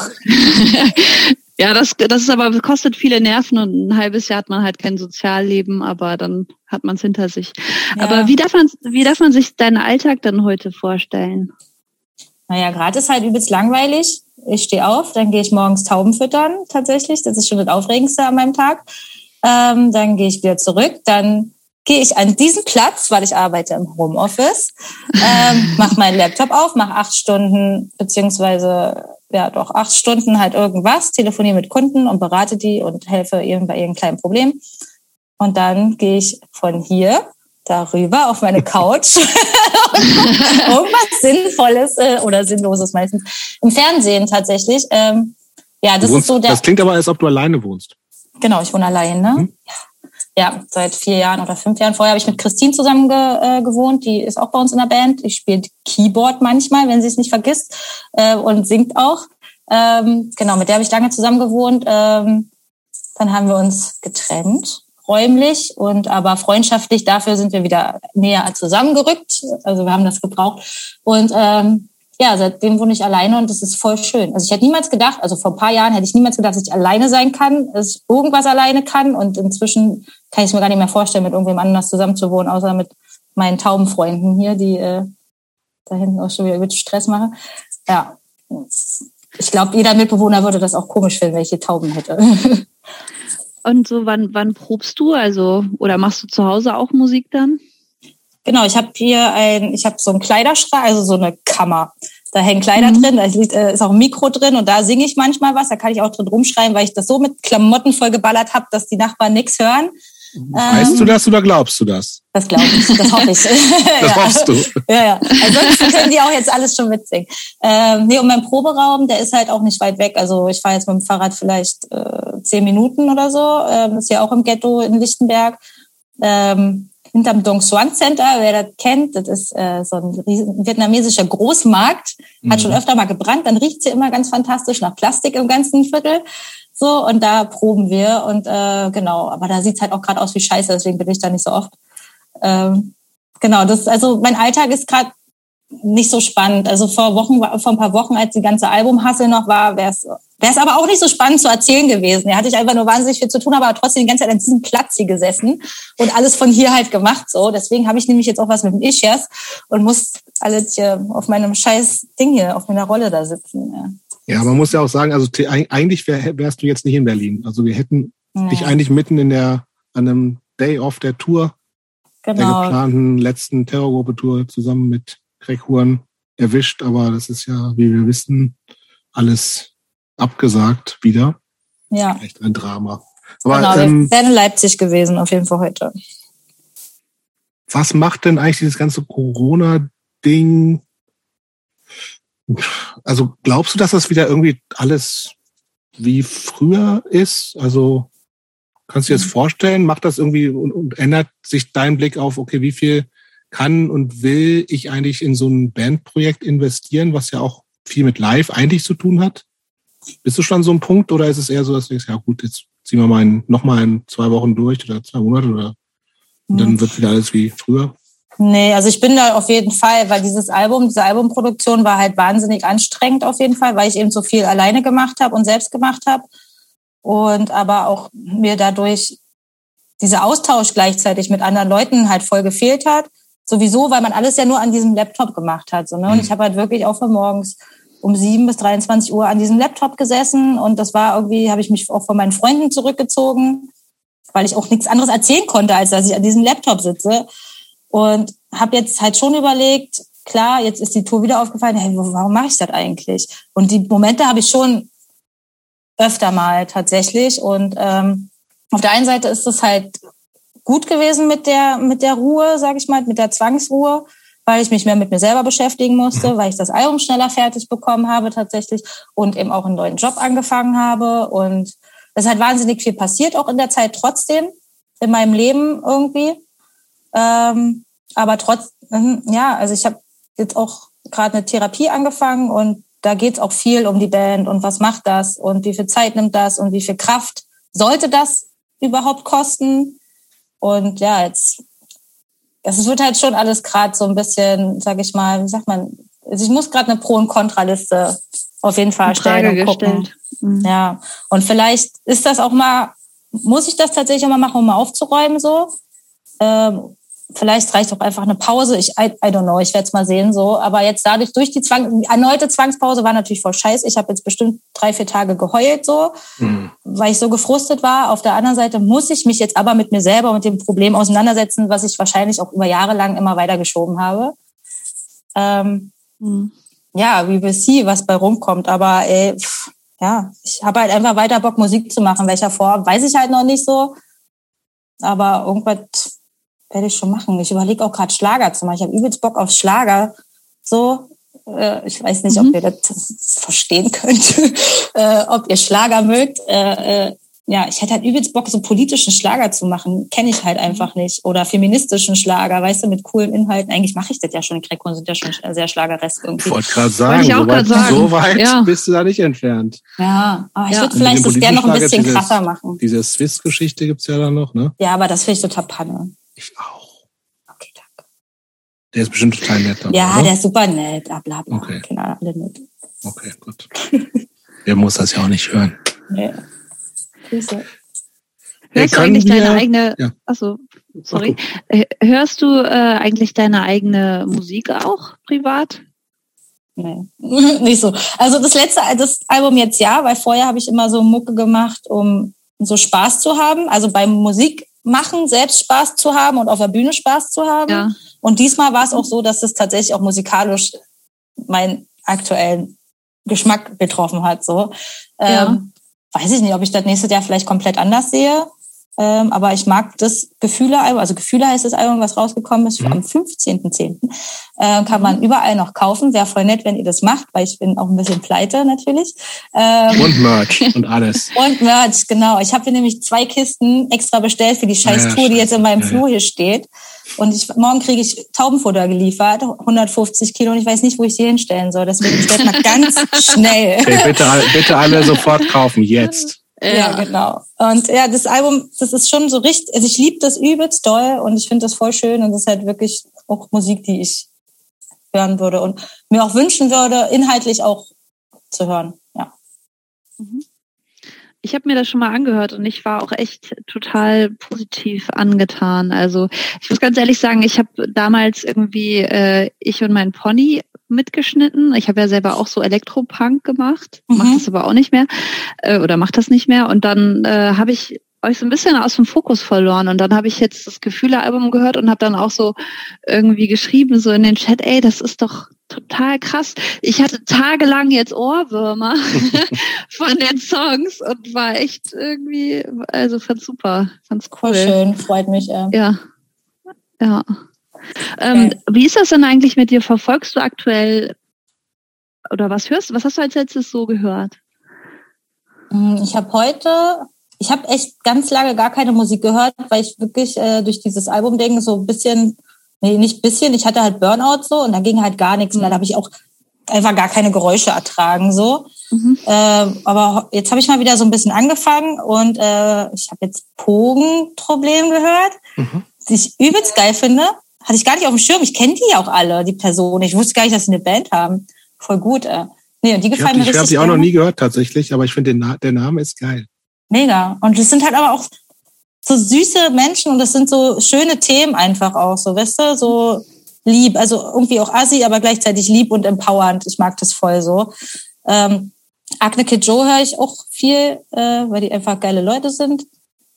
Ähm, was höre ich denn noch? Miley Cyrus höre ich viel äh, und Taylor Swift. Äh, das ist jetzt vielleicht mhm. nicht. Hansaplatz höre ich tatsächlich immer noch regelmäßig. Ähm, heute zur Vorbereitung habe ich äh, der KFC gehört, äh, die ich damals auch übelst krass fand, mhm. auf jeden Fall. Also ich habe das vielleicht auch nicht alles so verstanden, weil ich habe das ja auch nicht hautnah mitbekommen, wie es damals war. Aber ich fand das so krass, wie der gesungen hat. Und ich habe zum ersten Mal damals der Goldene Schlagring gehört, auch auf einer MySpace-Seite von irgendeinem Typen, den ich gestalkt habe.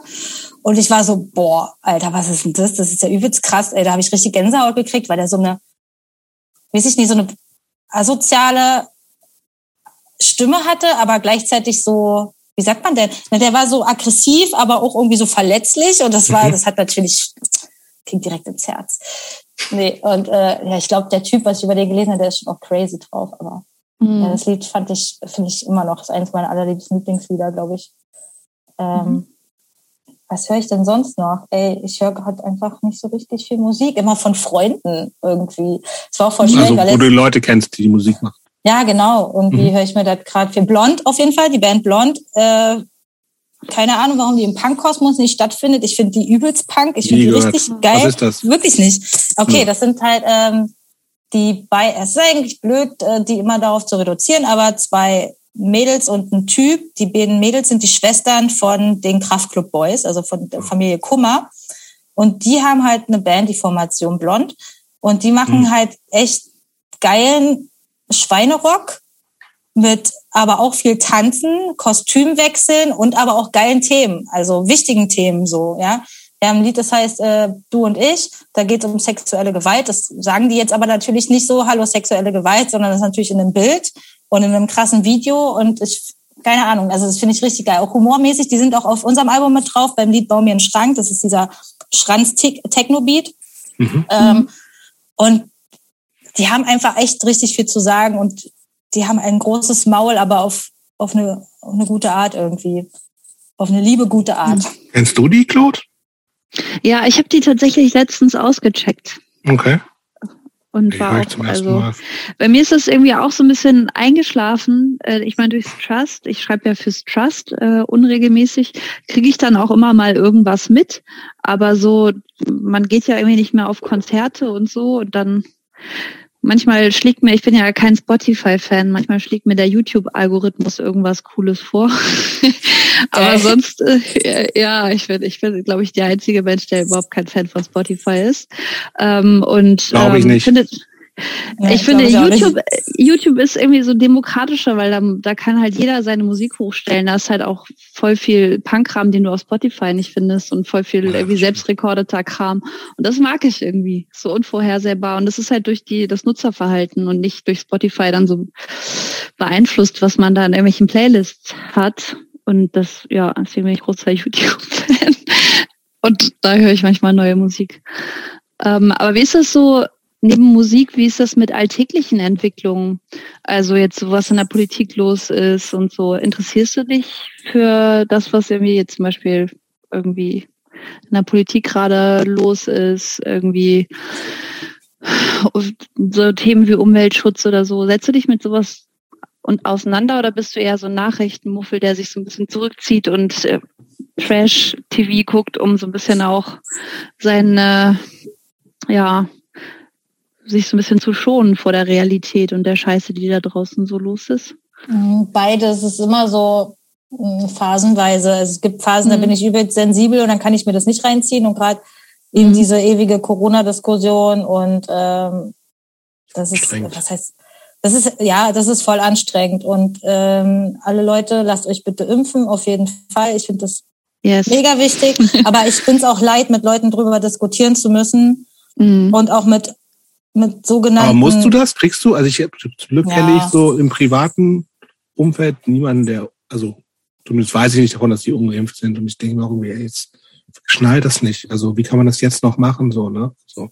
Weil ja, alle irgendwie sozusagen Skepsis irgendwie der Pharmaindustrie gegenüber, also finde ich ja alles legitim, so, ne, aber du sagst irgendwie, ey, so, das, das funktioniert nicht, so, deine, das, das endet immer nur in total kruden Verschwörungskram, dass sich wirklich alle abgesprochen haben. Und das ist einfach Quatsch. Und dass Leute das nicht schneiden irgendwann, das, das ist mir nicht, und so unsolidarisch halt sind gleichzeitig, ne? Voll, aber auf der einen Seite verstehe ich auch die Ängste, sage ich jetzt mal, die dabei sind. Mhm. Und ich glaube, es hat noch nie funktioniert, da mit Gewalt, Drogen und irgendwas ranzugehen. Also noch nie, auch nicht bei diesem ganzen ähm, Nazi-Thema. So ja, Nazi ist noch nie nicht Nazi gewesen, nur weil man gesagt hat, Nazi haben kleine Pimmel. So, mhm. das hat noch nie funktioniert. Und ich, aber das strengt mich gleichzeitig an, weil ich natürlich total sauer bin, mhm. dass es so Leute gibt. So ja, aber ich glaube, dass man die eben nicht so kriegt mit dem Sauersein. Und das strengt mich natürlich an. Deswegen will ich das eigentlich nicht mitkriegen. Ich habe in meinem Umfeld, also ich meine, ich habe viele Bekannte aus Sachsen. Ähm, und wie man weiß, ist die Impfquote da nicht so hoch. Die Wahrscheinlichkeit, dass man jemanden kennt, der sich nicht impfen lässt, ist sehr hoch. Und genau die kenne ich halt eben auch so ein mhm. paar.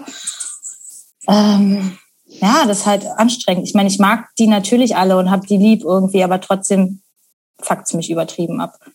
So, und da bin ich halt voll in dem Struggle, weil ich auch gar nicht weiß, wie ich mit denen reden soll, ohne das, oder irgendwie respektlos dann zu sein mhm. oder so. Ja. ja.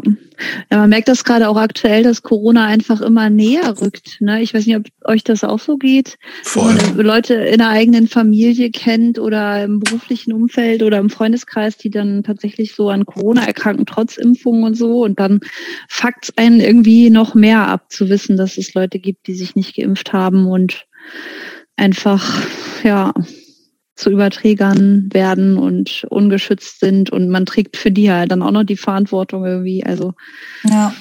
Ja, voll. Ich bin halt ständig im Struggle. So auch wir haben jetzt die Möglichkeit, Donnerstag ein Konzert zu spielen. Ähm, auf der einen Seite will ich natürlich übelst gern mhm. endlich mal wieder ein Konzert spielen. Auf der anderen Seite weiß ich gar nicht, wie ich das verantworten soll und ob ich das mhm. machen kann und wie vor allem auch so. Und ich habe ein bisschen mhm. gehofft, dass heute was beschlossen wird, weißt du, dass ich mhm. die Entscheidung nicht selber treffen muss. Ja, hm, gegen, ja. verstehe ich voll. Ich hätte auch letzt, also am letzten Samstag zum Konzert gehen wollen. Also war schon ewig irgendwie, hatte ich die Karte schon und dachte mir, eigentlich habe ich, will ich, fühle ich mich noch nicht so richtig bereit dafür. Mhm. Und dann ich, ah, ich meine, ich gehe halt hauptsächlich nur, um die Leute zu treffen natürlich und so, ne? Also weil das, das ja auch das, was hauptsächlich fehlt. Also klar, Live-Musik ist auch nochmal wichtig, finde ich so. Aber mhm. hauptsächlich ist ja dieses einfach das alles drumrum, ne? also für mich zumindest, einfach so Leute, auch so ein bisschen netten Smalltalk oder auch vielleicht mal ein bisschen mehr, wenn es möglich ja. ist. Ähm, aber ich hätte mich da, und ich war total froh, dass die, also das wurde einen Tag vorher abgesagt und ich war irgendwie total froh, weil ich gesagt okay, ich, ja. ich musste das nicht für mich entscheiden, so, ne? Und das ist so, aber äh, klar, ist einfach alles echt eine ätzende, nervige Situation gerade. Ja, voll. Und es geht auch durch diese ganzen, also keine Ahnung, wir haben ja als Musiker dann sowieso nochmal oder eben auch als Musikliebhabende äh, einen anderen Fokus drauf als Leute, die jetzt da vielleicht nicht so Bock drauf haben. So. Genau. Und tut's halt um die ganzen Leute leid, die einfach übelst auf der Strecke bleiben, Voll. die da arbeiten in den Clubs. Ja. Ähm, unsere ganze Infrastruktur ja. geht ja auch gerade flöten. So, ne? Wir ja. haben keine Tourbusvermieter mehr zum Beispiel oder unsere Tontechniker machen jetzt halt was anderes. Und wenn wir dann angeblich nächstes Jahr, also ich meine, es sind unfassbar viele Touren im nächsten Jahr gebucht für alle Bands der Welt gefühlt. Von letzten und, über, und diesem Jahr alle mal einfach schieben einfach. Ja, und wir wissen ja gar nicht, wie wir von A nach B kommen sollen, alle Bands. Mhm. Und wer, also das wird auch nochmal so richtig ätzend dann, falls es mhm. dann mal wieder losgeht, so, weißt du? Und mhm. ich weiß nicht, traue mich schon gar nicht mehr, mich drauf zu freuen. Und das ist eigentlich das, was mich am meisten traurig macht, so. Weil eigentlich lebst du ja als Musiker ja von diesen Erlebnissen und von der Hoffnung ein bisschen auch. Und das habe ich halt gerade so gesehen nicht so richtig irgendwie. Und das ist halt anstrengend und deswegen will ich nicht so gerne Nachrichten gucken gerade, aber ja. Mhm. Ja. Das ist ja auch so ein bisschen so, dass einem so ein Teil der eigenen Identität so flöten geht, ne? Und dann so ein bisschen auch so, man sich so lost fühlt, oder? Voll. Ich bin jetzt halt nicht ja. mehr Lulu Fuckface, die ja. der Rockstar, sondern ich bin jetzt halt Marien, äh, die Kunden äh, im Customer Care Bereich arbeitet. ja, cool. Wir haben eigentlich überhaupt gar nicht darüber geredet, warum, wie es eigentlich zu deinem Künstlernamen gekommen ist. Aber wahrscheinlich hast du es vorhin schon so ein bisschen erklärt mit dieser Attitude, irgendwie Mittelfinger. Irgendwie mhm. so auf alles scheißen oder? Nee, äh, es waren, sind zwei Lieder von äh, mhm. Bands, mit denen ich damals rumgehangen habe, beziehungsweise das Ahene-Lied heißt Fuckface, das hat mein Ex-Freund für mich geschrieben, äh, mit seiner Band Pandemic Brew damals in Berlin. Und dann gab's noch äh, das Lied Luise, das die Band Skeptic in Perspektiv geschrieben hat. Und ich wollte aber gern, also ich habe immer erzählt, es ist auch mein Ex-Freund, der ein nettes Lied gesch geschrieben hat, aber eigentlich habe ich mir das nur gewünscht. Ähm, ja, also wir waren nie zusammen und das Lied geht auch nicht um mich. Aber ich sage immer, das ist so, genau, und deswegen, daraus ist dann Luise Fuckface und daraus dann Lulu und ja, so ist es halt halt entschieden. Das ist mhm. gar nicht so spannend jetzt, die Geschichte. Ach, wie ist es denn eigentlich mit dir und deinem Handy oder ähm, Instagram slash Facebook, irgendwas, Snapchat-Konsum oder so. Ich hasse das übelst. Ja? Ja, aber ich lieb's auch gleichzeitig. Also ich bin übelsüchtig. Ich kann mich auch nicht, also ganz ehrlich, dieses ständig auf Bildschirme raufgeglotze in den letzten Jahren, ja. das hat mich so dumm gemacht. Ich kann keine Filme mehr gucken, weil ich mich nicht lange konzentrieren kann. Ich musste mich jetzt richtig zwingen, Bücher zu lesen. Das geht halt nicht, weil ich alle paar Sekunden wieder auf dieses scheiß kleine Kackerädchen gucken will, mhm. ob irgendwas passiert ist, was natürlich nie so ist. So ja, aber keine Ahnung. Also ich, ich habe, das ist so eine richtige Hassliebe. Ich liebe das Instagram zu suchten von anderen, aber ich finde es auch voll anstrengend, selber Content zu produzieren.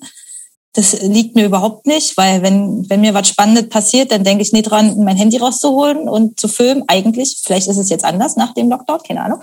Ähm, aber also es, ja, es ist wie gespalten. Ich bin froh, dass es das gibt auf der einen Seite, weil es auch voll die Möglichkeiten gibt, eben sich zu vernetzen und dadurch ist ja auch wahnsinnig viel Positives passiert so. Ähm, auf der anderen Seite macht es aber einen auch total blöde und abhängig und generell Social Media, das ist ja so ein Ding, weiß ich nicht. Also man kann, wenn man damit gut umgehen kann, glaube ich, da echt seine seinen geilen Scheiß mitmachen und das Positive draus ziehen, aber auch dieses, also wenn ich mir vorstelle, ich wäre jetzt noch 15 oder 16 und ich hätte Social Media, ich würde komplett durchdrehen, weil ich dann diese ganzen schönen Menschen da sehe mit ihren tausend Filtern, Operationen und mich nur noch damit vergleichen würde. Ich fand es früher ja schon schwierig, mich immer zu vergleichen oder vergleichen zu müssen. Beim Fernsehen hast du ja auch immer nur, eigentlich nur schlanke Personen gesehen. Es gab ja immer eigentlich nur so einen Einheitstyp so. Und dann Jeremy's Next Top Models waren alles die gleichen Art Mensch, die da gecastet wurde und halt äh, schlank sein war halt immer gut. Du hast halt nie eine Alternative oder einen normalen Körper im Fernsehen gesehen. Das, ja. wenn du jetzt gut bist, kannst du das ja mit Instagram und mit Facebook machen. Aber ich glaube, als 15- oder 16-Jährige hätte ich das definitiv nicht gekonnt. Da hätte ich nicht gewusst, nach was suche ich da, wie, wie filter ich meine Inhalte, wie umgehe ich oder akzeptiere ich den Algorithmus? Das hätte ich null gecheckt. So, mhm. und ich glaube, das hätte mich ganz schön in die Verzweiflung getrieben. So. Aber gleichzeitig Aber, ist natürlich ey, wirklich viel mehr Diversität inzwischen so, ne? Also, mhm. also in den letzten 10, 15 Jahren, ne? Also genau dieses, dieses Standard und alle, alle sehen, müssen gleich aussehen. Also klar, das, das gibt's noch, ne? Das ist immer noch der Mainstream, aber die, ich finde tatsächlich, dass, dass diese, die Lücken oder die, das, was eben nicht Mainstream ist, ist einfach viel größer geworden und da überall geht was durch und klar muss, ist, ist das eben nicht das erste, was, was dich anspringt, wenn du Instagram aufmachst, aber das gibt's, das gibt ja alles. Und das gab's ja vor, also wenn es noch mehr eben äh, sozusagen noch irgendwie in einer Art kuratiert wurde durch äh, irgendwelche Redakteure oder sowas, hm. bewusst werden nicht gesagt, ne, im Fernsehen, dann, äh, dann äh, gab's das eben nicht. Und jetzt muss es, muss es halt suchen, aber die Leute ich denke auch, das ist das Positive so, ne? dass Leute aber sich viel mehr einfach auch ähm, im besten Fall so zeigen können, wie sie eben dann auch sein wollen und das irgendwie auch ähm, klar irgendwie einen Shit manchmal dafür kriegen, aber zumindest mhm. ähm, von, vom Veröffentlichen kann einen ja erstmal niemand abhalten, so, ne? Und dann Voll. sich und, und gleichzeitig mit dem genau das dem Ding wieder sich zu vernetzen und dann, dass es eben doch Leute gibt, die es die es cool finden und sowas alles. Also das ist schon, das finde ich schon auch geil auf jeden Fall. Was, es hat ja auch irgendwie so äh, Auswüchse mit sowas wie Online-Dating, Tinder oder so. Ne? Das hat ja, ja. auch, glaube ich, schon auch irgendwie das gesamte Dating verändert. Ich weiß nicht, ob du da auch mit Erfahrung gemacht hast. Ich habe damit auf jeden Fall viele Erfahrungen gemacht und hatte schon ja. irgendwie so den Eindruck, dass man irgendwie so dadurch viel oberflächlicher wird und auch so ein bisschen beziehungsunfähig. Voll, ja. Also ich habe früher war ich auch immer schon viel im Internet und im Chat und auf sämtlichen Plattformen halt auch, wie ich abgefuckt lieb dich und mm. Like us Love, aber da war das nicht echt noch Freundschaften, die ich früher im Internet kennengelernt habe. Ja. Aber ich glaube, auch das ist sehr viel schwieriger aktuell, Freundschaften übers Internet zu schließen. Also du findest vielleicht mehr Gleichgesinnte, mhm. aber ich glaube, ne, so eine Bindung so eine wirkliche mhm. ist schwieriger, weil. Wieso glaubst du das? Vielleicht ist das auch nicht so, vielleicht ist es nur für mich schwieriger, mhm. ähm, weil ich die Konzentration auch gar nicht mehr so lange mhm. habe, irgendwie am Ball zu bleiben dabei. So weiß ich nicht. Vielleicht liegt es aber Weil's auch am Alter. Gibt. Ja, vielleicht auch, weil es zu viel gibt, ja. Mhm. Vielleicht liegt das aber auch am Alter, dass ich auch nicht mehr, weiß ich nicht, keine Ahnung, kann es nicht sagen. Ähm, also früher, weiß ich nicht, da hast du da halt so ein Grufti-Forum oder ein Punker-Forum, da warst du halt drin, hast dich connected da und das war zwölf halt andere so, ne? Leute oder sowas. Genau, gab es zwölf andere Leute und mit denen warst du dann auch fein und mit denen habe ich auch immer noch Kontakt so. Mhm. Bis ich Bierschinken.net. ähm, so, das sind halt alles Leute, die ich halt von früher noch kenne. So voll mhm. viele sind da auch immer noch aktiv so und machen und das finde ich voll geil. Weiß ich nicht, ob ich mit denen jetzt im Instagram oder Tinder-Zeitalter mich befreundet hätte. So, mhm. aber mhm. ja, Dating auf Tinder war auf jeden Fall Also mache ich zum Glück aktuell nicht, aber fand, was heißt zum Glück? Ich fand es ja irgendwie auch cool. So, also ist ich finde es mega cool. Ich hätte total Bock da drauf. Echt? Aber ich also bin leider in einer ziemlich festen Beziehung, die, hm. ich, die mich eigentlich auch ausfüllt. Aber ja, ich finde das Prinzip eigentlich total geil. So, weil ich, also ich, ich bin ja noch mal einen Ticken älter und ich fand es tatsächlich, also ich habe nie jemanden irgendwie einfach so irgendwo kennengelernt. So dieses irgendwie so, das gab's natürlich, ne? Aber mhm. wenn ich halt, wenn du halt, also ich war nie so der Partygänger oder Disco oder sowas, wo es dann vielleicht auch nochmal, und ich habe nie gesoffen, so, das macht, glaube ich, auch nochmal einen Riesenunterschied. Das ist einfach so, und das, und ich finde dieses äh, erstmal so eine, so eine Vorauswahl zu haben, ne? Und das hat ja tatsächlich so mit Sachen wie abgefuckt, lieb dich, und gab irgendwie noch so ein, so ein komisches vegan Straight Edge Ding, ich weiß gar nicht, wie das nochmal hieß. Mhm, ja, ja, kann ich mich auch noch dran erinnern. Ja, ja. Oder sagst, okay, dann hast du schon mal so ein paar Sachen abgecheckt, dass es so irgendwie so, also das heißt erstmal nichts, ne? Aber zumindest, dass du sagst, du hast jetzt nicht so die sieht, irgendwer sieht nett aus, was vielleicht das erste ist, was man so hat. Und dann ist das, wie die Person aber CDU oder so. Also geht ja gar nicht so. Ne? Also so, zumindest so ein paar, so ein paar, und das finde ich eigentlich ganz, eigentlich ganz attraktiv, aber ich weiß noch, ich habe es noch nicht integrieren können in meine Beziehung. aber wir, also wir, wir reden da auch drüber. Also ja, weiß nicht. Also ich glaube, früher, wenn du so eine Plattform hattest, so, äh, also ich verstehe das voll, wenn man schüchtern ist, macht das mit Sicherheit auch Sinn. Also für mich auch, ich habe auch immer online gedatet. Mhm. Jetzt vielleicht nicht über Tinder, auch früher halt nicht, sondern über andere Plattformen. Aber da wurden trotzdem immer noch mehr Inhalte mhm. geshared als jetzt, so, weil jetzt ist die Zeit einfach, oder die Leute nehmen sich vielleicht die Zeit einfach nicht mehr. Ja, ja, und Tinder ist ja wirklich auf dieses Swipen, das geht ja gar nicht darum, ja. ein Profil aufzurufen, erstmal zu gucken, passt es und es dann wieder zu schließen, sondern du kannst es einfach zack wegwischen oder in die andere Richtung. Und äh, ja, ich meine, die meisten teilen ja auch keine Inhalte, da sind ja nur Fotos. Du weißt eigentlich gar nicht, was du da bekommst. Ja, das so, also das reicht mir dann auch nicht, das stimmt. Ja, also ich habe da okay, immer ganz gut gedatet. Äh, ja, aber das finde ich, das finde ich auch richtig scheiße. Da waren immer Psychos auf jeden Fall, weil da haben ich hab nämlich da auch, Freunde kennengelernt. Ja, Echt? Okay. Ja, äh, richtig gute, richtig gute Typen kennengelernt. Ganz Deutschland, bis heute noch befreundet. Krass. Ich habe da immer so Leute kennengelernt, die eher auch unsicher waren und dann immer ganz viel wahnsinnig lange Texte darüber mm. geschrieben haben, wie sie gerne wären. Ja, schwierig. Weißt du? Und das fand schwierig. ich dann auch immer übelst nervig, ey. weil ich dann schon open-minded oder irgendwie so eine Kacke gelesen habe und dann irgendwelche welche Bücher ich noch, wenn Leute sich schon abwichsen, welche Bücher sie lesen, so übelst lang, da krieg ich Aggression. ja, weil du, weil du halt nichts mehr lesen kannst, daran liegt es. Wahrscheinlich, ja. Und wenn ich lese, lese ich ja auch nur Scheiße. Da lese ich ja, ja hier nur Tiffany Hot and Sexy und äh, ja, so Scheiße halt. Nee, weiß ich nicht. Also ich bin irgendwie auch froh, dass das vorbei ist, aber ich verstehe auch voll, dass das irgendwie geil ist, weil ganz ehrlich, wenn du halt einfach nur bumsen willst und nur eine Sache befriedigen möchtest, dann ist das halt optimal so. Dann kannst du dich halt voll. halt super schnell drauf verständigen. Ich meine, ich habe da auch ja. Leute kennengelernt, natürlich. Es gibt, man kann sich auch Zeit nehmen im Gespräch, das geht ja auch so. Ja. Gibt es Gut, wir machen mal weiter. Ja. Gibt es äh, eigentlich etwas, das du in deinem Leben unbedingt noch erreichen möchtest? Hm. Ich würde gern Musik machen, mehr Musik machen. Äh, muss jetzt nicht zwangsläufig auf der Bühne sein, vielleicht auch für andere Leute oder so. Was schreiben, hätte ich übelst Bock drauf. Oder zumindest mal auszuprobieren. Keine Ahnung, habe ich halt noch nie mhm. gemacht. Hast du noch nie gemacht, okay. Nee, ähm, also ich habe es immer mal angegangen und haben es nie zu Ende gebracht. So, aber ich habe noch nie wirklich richtig viel mit jemandem zusammengearbeitet und da irgendwie was ausprobiert. Darauf hätte ich voll Bock. Und wie gesagt, dieses Schlagerding hätte ich auch richtig Bock. Ähm, das will ich unbedingt ausprobieren. Ähm, ich wäre natürlich übelst gern reich, um äh, mir ein Haus mit einer Taubenbarriere hinzustellen so und oder generell mehr Tierschutzarbeit zu machen. Ähm, aber ich weiß nicht. Ich hätte gern mehr Zeit für Musik machen, die ich also ja, das ist eigentlich das, was ich erreichen will. In welchem Kontext weiß ich das gar nicht so genau. Okay, ich werde gerne noch zwei, in zwei Themen würde ich gerne noch so ein bisschen einsteigen. Ui, wie müde du bist. ich bin nicht müde. Wir, äh, normalerweise, normalerweise fangen wir deutlich später an. Und es ist alles easy. Ähm, und zwar würde ich gerne, das, der erste Themenblock ist Musik.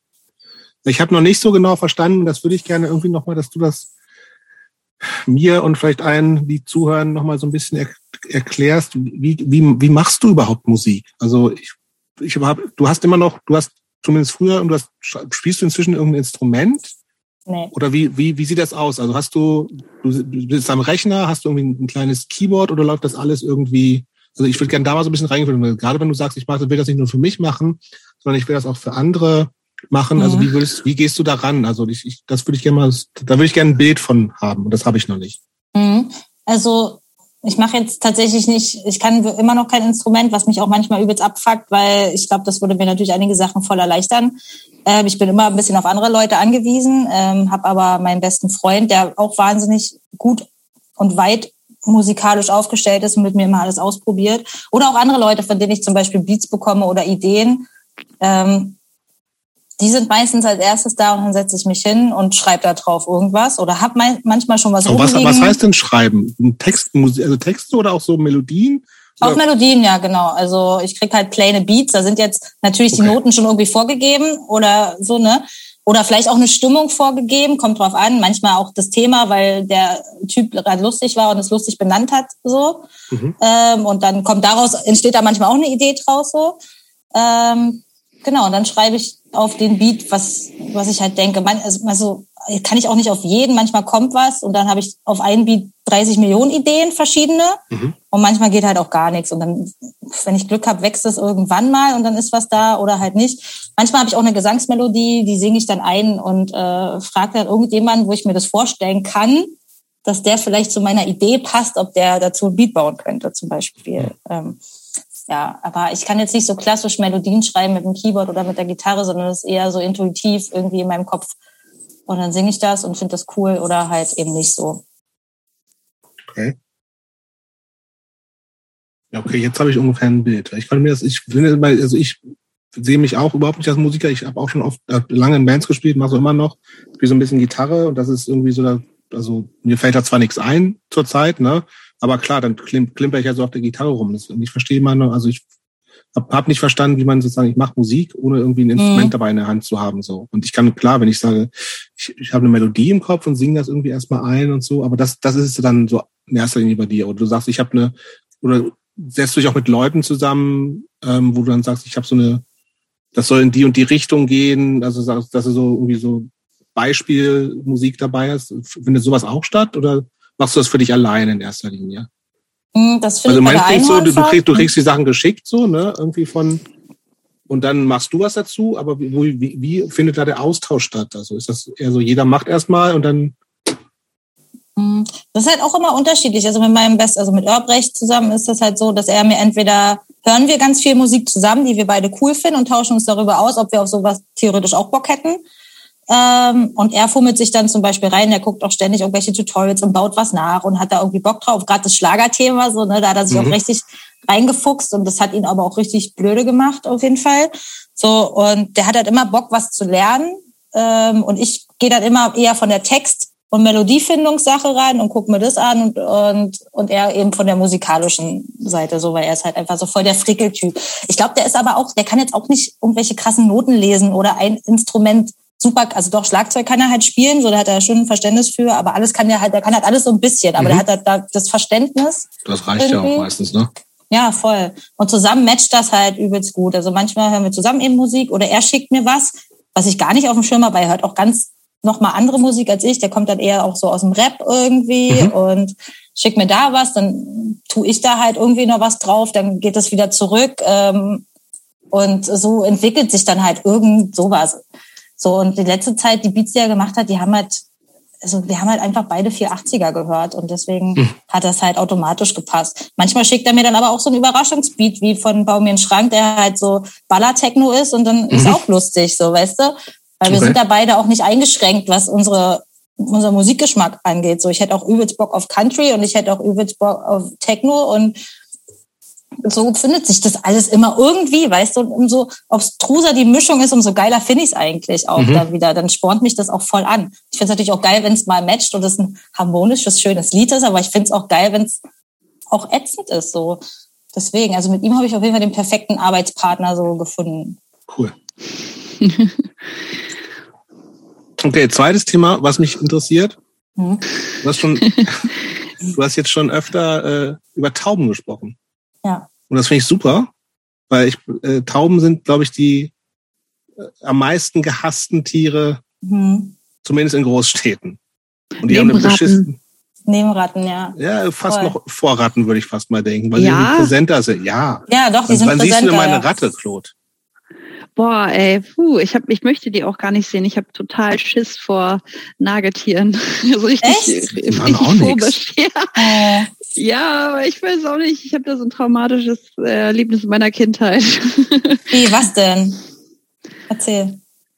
Äh, ich habe mal in so ein Mäusenest gegriffen und dann sind die so in meine Hosenbeine hochgelaufen. What? Und ja, und haben mich gebissen und so. Und dann bin ich halt äh, als Was? Kind, ich weiß nicht, ich war sechs, sieben Jahre Wie alt. selbstbewussten Mäuse? Ja, die sind halt geflohen, weil ich deren Ja. Ruhe gestört habe. Und dann haben, sind die halt mir in den Hosenbeinen hochgelaufen. Damals hat man Schlaghosen getragen irgendwie. Hättest du mal eine Jogginghose angehabt, ne? Mhm. Auf Okay, jeden aber- Fall Ja. ist das mein Trauma. Deswegen hasse ich Ratten und Mäuse. Ja, verstehe das Trauma irgendwie. Ähm, ich Ja, fand, wie, wie kommt das mit den Tauben bei dir? Mhm. Also ich fand Tauben auch immer irgendwie gruselig, also beziehungsweise ich habe mich natürlich auch die meiste Zeit meines Lebens nie mit Tauben beschäftigt. Wenn, dann fand ich sie Gibt ja gruselig. viele Leute, die da auch so ein Hobby draus machen, ne? Dieses Ja. klassische Brieftauben-Ding. Ja, super ja ekelhaft, crazy. so, super Ja, ekelhaft. super ekelhaft, total. Ja, also weiß ich nicht, Tauben sind für mich so voll das Beispiel, wie der Mensch sich was nimmt, es für sich umformt und dann es nicht mehr passt und es loswerden will. So, ne? Also die die Stadttaube, die wir hier haben, die hat der Mensch sich genommen, die ist eigentlich eine, eine Felsentaube, so ist eigentlich ein Wildtier, er hat es domestiziert und hat Sachen angezüchtet, die für den Mensch damals brauchbar waren, für das Tier aber super scheiße sind. Wie Aktuell bei fast allen Tierarten so. Inzwischen. Genau. Genau. Und früher war eine Taube halt ähm, erstmal natürlich eine Brieftaube, in dem Sinne, dass sie tatsächlich auch Nachrichten überbracht hat. Ähm, sie war ein billiger Fleischlieferant ähm, und man hat ihr dadurch, also hat ihr eben auch den Brutzwang angezündet, äh, Mhm. angezüchtet. Das heißt, die Taube wird immer brüten, egal wie scheiße es ihr geht, wie abgemagert und ausgehungert sie ist. So und ähm, keine Ahnung, die Leute, also wenn wir hier füttern, wie oft ich da irgendwelche irgendwie angepöbelt werde, warum machst du das wegen dir? Brüten die so oft und bla und das, ja, das stimmt halt einfach nicht so. Ne? Ich Mhm. versuche einfach nur das Elend ein bisschen zu minimieren, da wo ich es minimieren kann, so. Und das hat mir einfach so leid getan, dass die, dass die so gefickt sind, diese Tiere. Ich meine, weißt du, die haben ja nicht mal einen Schmerzschrei. Das finde ich so schlimm, dieser Gedanke. Du kannst auf dieses Tier treten und es wird kein Geräusch machen. Und das, das ist doch übelst der Horror, weißt du? Ich glaube, wenn, wenn die Leute, äh, wenn Tauben mehr Geräusche machen würden, so Mhm. Schmerzgeräusche, hätten die Leute auch viel mehr Respekt vor denen. Aber irgendwie sind Tauben so Tiere, vor denen Menschen keinen Respekt haben, wie oft wir schon angezündete Tauben eingesammelt haben, irgendwelche Taubenkinder, mit denen Fußball gespielt wurde. Ähm, auch generell einfach, wie die Leute halt über diese Tiere denken. Und dabei sind das, das sind halt Haustiere, ja. Du kannst dir eine Taube nehmen, du hast sie eine Woche bei dir, die sitzt auf deiner Couch, wie eine Katze. So. Ja, das ist halt einfach voll krass. Das sind halt so voll die Persönlichkeiten, so. Und das sind halt einfach Haustiere, Wie die haben halt jedes Bock. Tier eigentlich, ne? Ja, ja. Ja, voll. Und die haben halt Bock auf den Menschen, aber wir finden die halt scheiße. Und es ist so ein ganz ekelhaftes Verhältnis und damit komme ich nie klar. Und es hat mich so traurig gemacht, als ich das damals gehört habe und ich mich da so reingewuselt habe irgendwie. Also ich habe da gibt so also das heißt, äh, das klingt, wenn ihr, wenn du von ihr sprichst, klingt das so ein bisschen nach so Tauben, Taubenhilfevereinen oder sowas, wo du engagiert bist, oder wie ist das? Genau, also ich habe hier dann, äh, als ich damit angefangen habe, eine Frau kennengelernt, Doreen heißt sie, die hat die grauen Flügel. Das ist eigentlich so die größte Pflegestelle in ganz Berlin. Mhm. Das ist echt krass, was die Frau alleine leistet. Die hat natürlich auch noch ganz viele andere, die mit ihr zusammenarbeiten, aber sie alleine ist schon einfach echt heftig so. Und ähm, die organisieren sehr, sehr viel in Berlin. Und da bin ich auch echt froh. Die hat mich da an das Thema rangeführt. Und durch dieses Taubending, also dann habe ich angefangen halt zu füttern, an einer bestimmten äh, Futterstelle, habe das dann auch komplett übernommen, habe dann angefangen, da die Eier zu tauschen, weil das die einzige Möglichkeit, ähm, Ja, ja, den weiß, Bestand genau. zu regulieren sozusagen. Ähm, und ja, bin dann dadurch auch in Austausch mit noch anderen Leuten gekommen und habe jetzt echt so eine geile kleine Taubengang. So, wir sind halt so fünf Girls und die Freunde jeweils und das ist voll cool. Wir treffen uns eigentlich immer dienstags oder freitags, haben dann alle unsere Kuscheltauben bei, weißt du, alle Bo Tauben, die Bock haben, angefasst zu werden und dann gibt's eine große Kuschelrunde.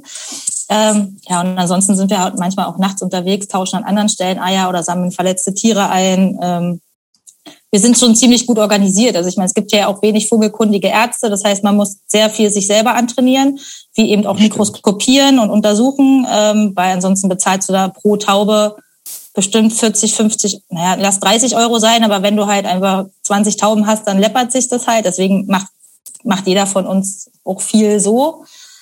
Ähm, ja, und kümmern uns ja einfach um die kleinen Scheißer. Ich mega. Also weil tatsächlich irgendwie, ich glaube, also dieses, äh, dieses, dass Leute Tauben so hassen, das ist so crazy, finde ich immer so. Mhm. Ähm, ja. Aber dieses, diese Tier, also geht das, ist das deine Affinität ist jetzt nur speziell bei Tauben oder bist du sonst auch eher so, bist du irgendwie so tierrechtsmäßig unterwegs oder? Mm, ja, auf jeden Fall. Also ich war eigentlich immer schon voll der Tierfan. Mhm. So natürlich erstmal in erster Linie süße Tiere. Ähm, ja, klar. Fr früher halt Pferdemädchen. Ähm, Ponys. Ponys, genau. Und dann äh, war ich auch im äh, Verein gegen tierquälerische Massentierhaltung mhm. äh, schon relativ früh. Hab dann aber das auch immer wieder auch weggeschoben. Also ich bin da nie so doll reingegangen, weil mir das doch ganz nah ging und ich mich eigentlich damit nicht beschäftigen wollte, sage mhm. ich jetzt mal so. Immer auf Nummer safe gegangen bin, und damit ich das nicht zu doll an mich ranlasse. Aber seitdem ich mich halt mit den Tauben beschäftige, hm, bin ich halt so voll drin. So, ich habe halt aufgehört, dann Fleisch zu essen. Mhm. Äh, der mich jetzt auch großteilig vegan. Also die meiste Zeit klappt nicht immer hundertprozentig, vor allem wenn man unterwegs ist, eben nicht so gut aber habe da auch mein komplettes Denken über Bord geworfen. So, ich kann mir nicht mehr vorstellen, reiten zu gehen. Also das hatte ich eh schon jahrelang, dass ich das einfach, ich kann also gar nichts mehr, was irgendwie was mit mit dem Tier hinbiegen zu tun hat. Mhm. So, ne? auch, ich wollte auch immer einen Hund, aber ich kann mir das nicht vorstellen, irgendwo hinzugehen, um mir ein Tier auszusuchen und zu sagen, du bist jetzt das Tier, was für mich richtig ist. Ich will es eigentlich eher so, dass ich dann das Richtige für das Tier bin, wenn es dann so sein soll. Weißt du, so irgendwie, also mein, Verhältnis zu Tieren hat sich einfach komplett geändert, dadurch auch. Aber und, ausgelöst durch diese Taubengeschichte tatsächlich. Ja, also cool. ja, also ich fand Tiere schon immer super so, ja. Und mhm. ich hatte auch nie ein Tier, was ich super eklig fand, außer Tauben tatsächlich, aber nur diese Losflieggeräusche. Ähm, und aber jetzt bin ich da einfach noch einfach anders und viel aktiver, auch was andere Tiere eben auch so angeht, halt so. Und vor allem Vögel, ey, keine Ahnung, hätte niemals gedacht, dass ich Vögel so cool finde, aber jetzt bin ich halt so voll das Bird Girl. So. Taubenultra. ja, voll. Ja, aber es ist also klar, das widerspricht. Also dieses andere Ding ist natürlich echt, dass viele Leute es ja irgendwie immer hinkriegen. Also ich, also ich tick da genauso. Ne? Also bei mir ist das schon irgendwie schon immer so irgendwie, aber dieses, also auch was du sagst und diese Sachen, die jetzt irgendwie sagst, hey, wie kommt man denn auf die Idee, sich einfach auf ein anderes Lebewesen draufzusetzen und dem dann zu sagen, guck mal, du läufst jetzt da lang, weil ich will reiten. Mhm. Mir ja. scheißegal, was du willst, so, ne? Und das, das, mhm. und trotzdem geht das ja für viele Leute immer noch einher mit, ich bin voll der Tierfreund, so, ich sag's, ja, hey, voll. Nee, so, und bei, bei Hunden auch, wenn du sagst, ja, der soll aber so und so aussehen. Ich will aber, einen, keine Ahnung, französische Bulldog im Zweifelsfall oder was halt gerade angesagt ist, wo du sagst, und ja. weiter. Mhm. Hä? Nee, ja. was soll das so, ne? Also, das ist so, ja, okay. Aber das, äh, ja, finde ich cool, weil äh, ich finde super, dass wir über Tauben reden. Da, da habe ich nicht mit, äh, mit gerechnet und ich wusste nicht, dass du so ein Taubenultra bist. Und das Tauben, Tauben, Tauben haben, wir brauchen eine stärkere Lobby auf jeden Fall. Auf jeden Tauben. Fall, ja. Also ich, Wobei dieser äh, Brieftaubensport natürlich auch crazy, Alter. Ach man, das, das ist die, pervers, Alter. Das ist ultra pervers. Das wissen, glaube ich, auch so viele Leute gar nicht. Das ist irgendwie, dass da echt so Tiere über Hunderte und über Tausende von Kilometern geschickt werden, wo ja. die Hälfte der Tiere halt einfach nicht ankommen, weil die sich, weil die nicht wissen, wo es hingehen soll und einfach da verrecken für nix. So, das ist so mhm. absurd. Voll. Und weil die werden ja vorher, also du kriegst die ja nicht einfach so, dass die wieder zurückfliegen. Du musst die halt verpartnern miteinander. Und ja. Tauben sind ja eigentlich monogam und leben ihr Leben lang in Partnerschaften, äh, sei dann kommt halt was dazwischen. Ähm, und dann lassen die die losfliegen. Und der einzige Grund, warum die zurückkommen, ist der Partner. Und das finde ich so pervers eigentlich. Mega pervers, voll. So, so oder mhm. halt auch bei, äh, bei Toybinnen, Taubengirls, äh, die legen ja immer zwei Eier und ähm, das eine, also das kommt dann meistens so ein paar Tage später. Dann lassen die die ein Ei legen, lassen, die bringen die weg und die muss dann ganz schnell nach Hause um das zweite Ei ins gleiche Nest zu legen. Und alleine schon die Anstrengung, ja so ein Ei aus dem Körper rauszupressen, mhm. ist ja voll anstrengend. Und dann eben noch diese Strapazen. Das ist so eklig einfach und für, für was so, ne? Und es sind nicht nur eine Hälfte, die äh, verreckt, sondern weitaus mehr, also zwei Drittel. Mhm. Der Bestand wird dann sowieso vor dem Winter nochmal reduziert, weil es viel zu teuer ist.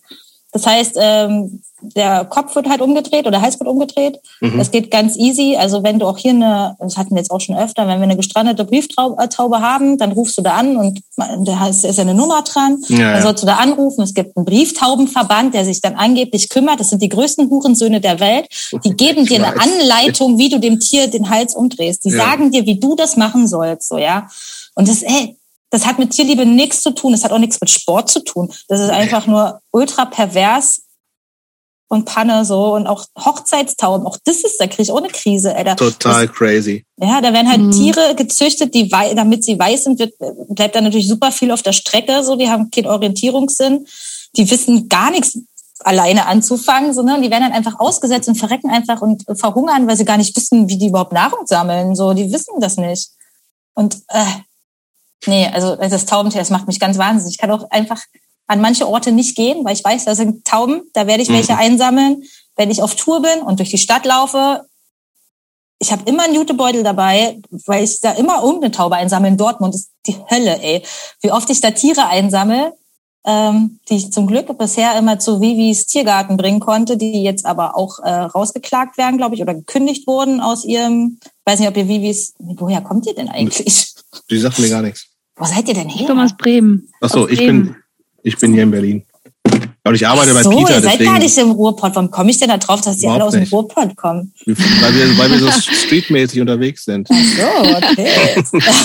ja, kann sein. Nee, ich, ich arbeite bei Peter seit 15 Jahren, deswegen weiß ich, also, also, also Tauben ist bei uns auch gerade Brief. Jetzt werden jetzt viel mit Brieftaubensport, Sport mhm. in Anführungsstrichen zu tun. Aber ähm, auch diese ganzen, was irgendwie, diese ganzen so Supermärkte und Einkaufszentren an irgendwie mega assigen äh, Maßnahmen haben, um die Tiere zu killen im Zweifelsfall, weil die halt ja. alles voll scheißen natürlich, ist echt absurd so. Aber ja. das, das ist halt das Grundding, was du gesagt hast. Ne? Also das, das finde ich tatsächlich irgendwie, das, das äh, und das finde ich spannend, dass es bei dir sozusagen über so ein total ab, also irgendwie, also klar, das, das sowas fällt natürlich immer auf irgendeinen, auf, muss irgendwie auf fruchtbaren Boden fallen, aber das ist irgendwie über dieses über so ein Taubenthema, also nochmal, also alles so noch mehr nochmal, als es vielleicht vorher da war, in Frage gestellt hat, finde ich total spannend und cool. So, das ist, weil mhm. darum geht's, also finde ich mir ja so ein bisschen so, wenn ich, also wenn das ein Thema Tierrechte und sowas alles so sagst und so, hey, warum? Mit welchem Recht eigentlich? So, das ist doch ein Lebewesen, das hat doch eigene Interessen so und ich, das respektiere ich wie bei jedem anderen Lebewesen auch. Oder will ich, da habe ich zunächst einen Anspruch so. Das ist immer das ist eine andere Frage, ne? Aber das, da sicher total, also für mich total viel Parallelen zu, zu allem anderen, wie ich halt mit anderen Menschen auch umgehe. So, ich meine, das sind auch nur Tiere, Menschen. Ja. Ne? Also das, die sollen auch erstmal alle so leben, wie sie halt wollen und nicht so, wie ich das will oder wie das irgendwer anders, äh, der halt gerade sozusagen das bestimmt, das will. Und da gibt's total viele Parallelen, finde ich so. Voll. Und auch, ja. also ja, generell auch diese ganze Vernichtungsindustrie auf sämtlichen Ebenen, ob es jetzt Taubenvergrämung oder Schlachtbetriebe sind, ja. So, das ist halt einfach voll krass, was da einfach für Kohle hinterhängt. Ich meine, also ich kann jetzt ja immer nur von den Tauben reden, weil ich da so drin bin, aber die wollen sich gar nicht mit wirklichen Lösungen beschäftigen, weil so viel Geld mit Vergrämung gemacht wird. Voll.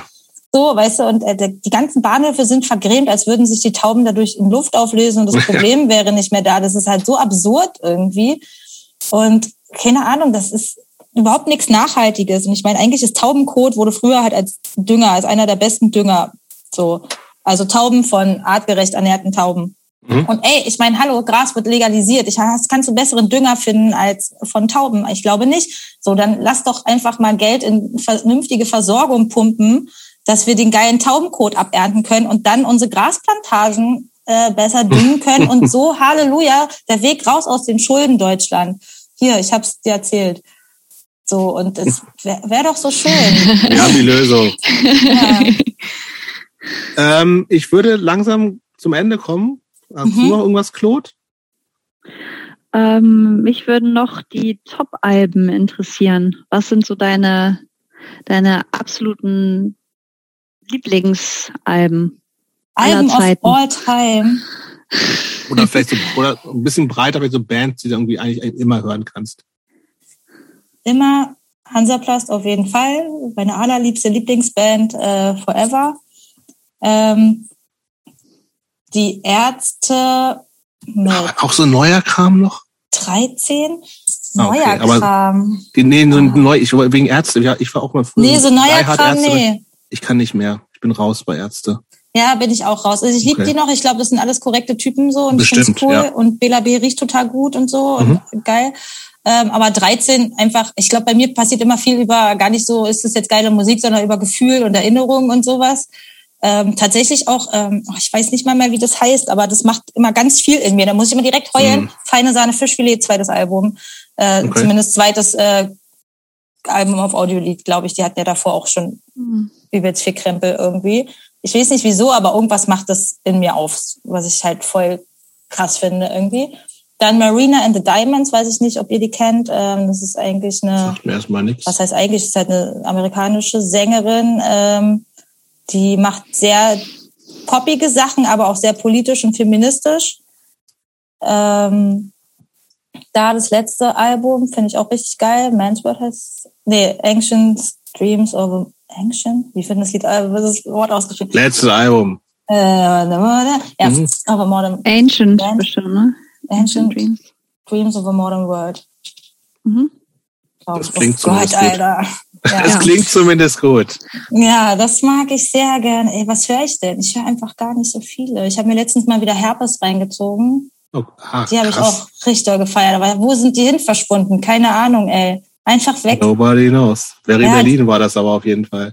Voll. Und ich hatte dieses Lied Fette Muttis irgendwie mal Ah, auf dem kenn ich MP3-Player. Warum auch immer. Ich glaube, das war nie Claude auf dem kennt die nicht. Ey, Ja, kenne ich sie Ah, mal. okay, sehr Oh.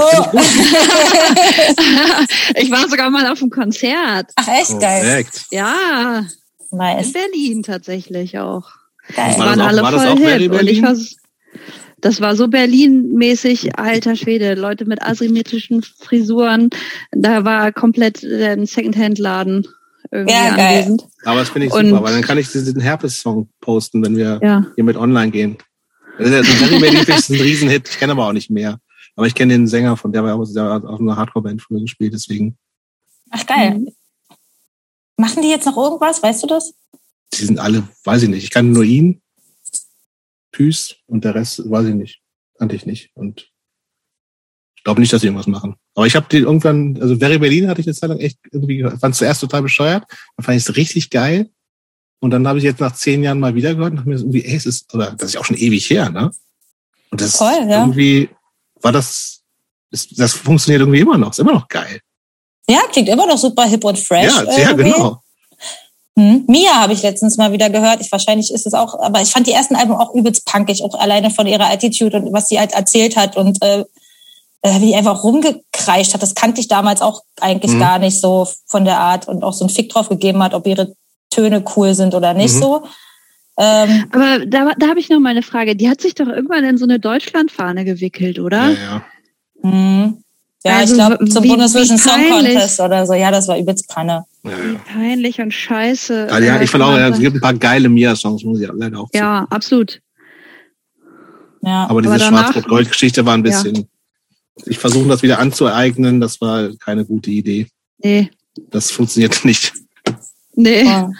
Und ansonsten kann ich noch empfehlen, die Supererbin, finde ich auch richtig geil, ist so Elektropunk, ähm, sehr entspannt. Also die Musik ist jetzt nicht entspannt, aber mit der die Einstellung, mit der die da rangeht, so, er hat ihr Album rausgebracht. Ähm, ich hat die einfach irgendwie aufgenommen, glaube ich, hat dann geschrieben, ey, ich habe ein neues Album, wer Promo machen will, schreibt mir, hier ist der Link. Und das fand ich so süß, äh. Das ist Und cool. es ist ein richtig geiles Album. Und davon das Lied, ähm, oh, sag mal, ich bin richtig verblödet gerade, ey. Fucking dunkel. Fucking dunkel ist ein richtig, richtig geiler Song. Gut. Claude, letzte Frage. Jo. Willst du oder will, will ich? Hm? Ich, ich, le ich lese sie vor. Was würde die 50-jährige Lulu von der 15. Lulu heute... Ach ne, ja, geil. Aber 50-Jährige, naja, würde mich auch interessieren. ja, vielleicht kannst du auf die Frage erst antworten. Ja. Ich fühle mich tatsächlich manchmal wie 50. Ja. Äh, ja. so Klamottenstyle habe ich auch schon angepasst. Okay. Die 15-jährige Lulu. Äh, wahrscheinlich würde ich denken, boah, übelst Panne und hängen geblieben. Ähm, weil damals habe ich ja auch noch gedacht, dass man mit 30 auf jeden Fall mindestens verheiratet sein muss und äh, zwei Kinder hat, was jetzt überhaupt gar nicht mehr meinem Bild entspricht, wie ich meine Zukunft haben will. Und ich will auch kein Haus und kein Hund. Ähm, es sei denn, der Hund will mich. Ähm, ja, ähm, ich glaube, ja, so unsere Vorstellungen vom, vom Leben würden da komplett aneinander vorbeigehen. Auf jeden Fall. Ja. Und was, was würdest du jetzt der 15-jährigen Lulu sagen wollen? ähm, frag mal deine Mama, ob du vielleicht in die Musikschule gehen darfst und sie dich auch zwingt, dahin zu fahren und mach vielleicht eine Therapie früher als ich. Danke, Lulu. Danke euch. Vielen Dank. Das war sehr schön. Hm. Fand ich auch. Ich mach mal jetzt, warte mal, Aufzeichnung abbrechen heißt es. Ich habe wieder total Schiss. Alter.